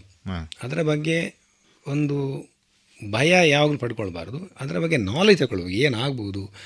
ಈ ಕಾಯಿಲೆ ಬಗ್ಗೆ ಯಾರು ಹೆದರಬೇಕಾಗಿಲ್ಲ. ನಿಜವಾಗಿ ಹಾಗೇನು ಇದು ಖಂಡಿತ ಏನೂ ಆಗಲಿಕ್ಕಿಲ್ಲ. ಧೈರ್ಯ ಪ್ರತಿಯೊಬ್ಬರು ಧೈರ್ಯ ತಗೊಳ್ಬೇಕು. ಆ ಧೈರ್ಯವೇ ನಮಗೆ ಒಂದು ಮೂಲ. ಆ ಧೈರ್ಯ ಎಷ್ಟು ತಗೊಂಡು ನಮಗೆ ಕಾಯಿಲೆ ಬರೋದು ಖಂಡಿತ ಕಮ್ಮಿ ಆಗ್ತದೆ. ಅದರ ಒಟ್ಟಿಗೆ ನಾವು ಹೇಳುವಂಥ ಈಗ ನಾನು ಹೇಳಿದ ಭಾಳ ಸಿಂಪಲ್ ವಿಚಾರಗಳನ್ನು ಪ್ರತಿದಿನ ಮಾಡಿ. ಎಲ್ಲ ನಾನು ಹೇಳಿದ ಒಂದು ಅರ್ಧ ಗಂಟೆ ವ್ಯಾಯಾಮ ಮಾಡಿ. ಆಹಾರದಲ್ಲಿ ಭಾಳ ನಾನ್ ವೆಜ್ ತಗೊಳ್ಳೋದು ಬೇಡ. ಬರೀ ತರಕಾರಿಯಲ್ಲಿ. ಪರಿಶುದ್ಧವಾದ ತರಕಾರಿ. ಸೂಪ್ ಮಾಡಿ. ನೋಡಿ ತರಕಾರಿ ಸೂಪ್ ಮಾಡೋದಕ್ಕೆ ಸ್ವಲ್ಪ ಒಳ್ಳೆ ಮೆಣಸು ಹಾಕಿ ಕುಡಿಯುವಂಥದ್ದು. ಸೊ ಇದೆಲ್ಲ ಸಿಕ್ಕಿದ್ರೆ ಅದಕ್ಕೆ ಲಿಂಬೆ ಹುಳಿ ಹಾಕುವಂಥದ್ದು. ಇದೆಲ್ಲ ಲಿಂಬೆ ಹುಳಿಯಲ್ಲಿ ಬಹಳ ಒಳ್ಳೆ ಇದು ಇದೆ. ಇಮ್ಯುನ ಮಾಡ್ಯುಲೇಟರ್ ಇರುವಂಥ ಅಂಶ ಇರುವಂಥ ಒಂದು ದ್ರವ್ಯ ಅದು. ತರಕಾರಿಯ ಮೂಲ ಮೂಲಕವಾಗಿ. ಅಥವಾ ಅದೇ ನೀವು ಸೂಪ್ ಮಾಡಿ ಒಳ್ಳೆ ಮೆಣಸು ಹಾಕಿ ಲಿಂಬೆ ಹುಳಿ ಹಾಕಿ ಕುಡಿ ಪ್ರತಿದಿನ ಕುಡಿರಿ. ಇದೆಲ್ಲ ನಮ್ಮ ಶರೀರದ ತಾಕತ್ತನ್ನು ಜಾಸ್ತಿ ಮಾಡುವಂಥದ್ದು. ಬಹಳ ಸುಲಭವಾಗಿ ನಾವು ಇದರಿಂದ ಹೊರಗೆ ಬರಬಹುದು. ಆದರೆ ನಮ್ಮ ಪದ್ಧತಿಯಲ್ಲಿ ನಾವು ಇರಬೇಕು. ಹೌದು ಅದು ಅದರ ಬಗ್ಗೆ ನಾವು ಯಾವಾಗ ಈಗ ನಮ್ಮ ತಲೆಯಲ್ಲಿ ನಮ್ಮ ದೇಶದ ಗೊತ್ತಿದೆ ನಾವೆಲ್ಲ ಹೊರಗಿನ ಏನು ಮಾಡ್ತೇವೆ. ಅದಕ್ಕೆ ನಾವು ಅರುಳಾಗಿದ್ದೇವೆ. ಮರಳಾಗಿದ್ದೇವೆ ಅದೇ ಯಾವಾಗ ನಾವು ವೆಜ್ ಸೆಕ್ಷನ್ ವೆಜಿಟೇರಿಯನ್ ಆಗಿದ್ದು ಆ ವೆಜಿಟೇರಿಯನ್ನನ್ನು ಯಾರು ಜಾಸ್ತಿ ಉಪಯೋಗ ಮಾಡ್ತಾರೆ ಕಾಯಿಲೆ ಕಮ್ಮಿ. ಹಾಂ ಹೌದು. ಅದರ ಬಗ್ಗೆ ನೀವು ತಿಳಿದುಕೊಳ್ಬೇಕು. ಹೆಚ್ಚು ಸಸ್ಯಾಹಾರಗಳನ್ನು ಉಪಯೋಗ ಮಾಡಿ. ಆ, ಮೂಲಕ ಆರೋಗ್ಯವನ್ನು ಖಂಡಿತವಾಗಿ ಪಡೆದುಕೊಳ್ಬೋದು ಹ್ಮ್. ಡಾಕ್ಟ್ರೆ ನಿಮ್ಮ ಒಂದು ಬಿಡುವಿಲ್ಲದ ಸಮಯದಲ್ಲಿ ನಮ್ಮ ಕೇಳುಗರಿಗಾಗಿ ನಿಮ್ಮ ಸಮಯವನ್ನು ಮಾಡಿಕೊಂಡು ಇಲ್ಲಿಗೆ ಬಂದು ಅನೇಕ ವಿಷಯಗಳನ್ನು ಧೈರ್ಯವನ್ನು ಕೇಳುಗರಿಗೆ ಕೊಟ್ಟಿದ್ದೀರಿ. ನಿಮಗೆ ಪಾಂಚಜನ್ಯ ರೇಡಿಯೋದ ಪರವಾಗಿ ಹೃತ್ಪೂರ್ವಕ ಧನ್ಯವಾದಗಳು. ನಮಸ್ತೆ. ಇದುವರೆಗೆ ಕೊರೋನಾ ವೈರಸ್ಗೆ ಭಾರತೀಯ ಆಯುರ್ವೇದ ಔಷಧ ಪದ್ಧತಿ ಎಷ್ಟೆಲ್ಲ ಸಹಕಾರಿಯಾಗಿದೆ ಎಂಬುದರ ಬಗ್ಗೆ ಎಸ್ಡಿಪಿ ರೆಮಿಡೀಸ್ನ ಡಾಕ್ಟರ್ ಹರೇಕೃಷ್ಣ ಪಾಣಾಜಿ ಅವರೊಂದಿಗೆ ಹರೀಶ್ ಶಾಸ್ತ್ರಿ ಅವರು ನಡೆಸಿದ ಸಂದರ್ಶನವನ್ನ ಕೇಳಿದಿರಿ.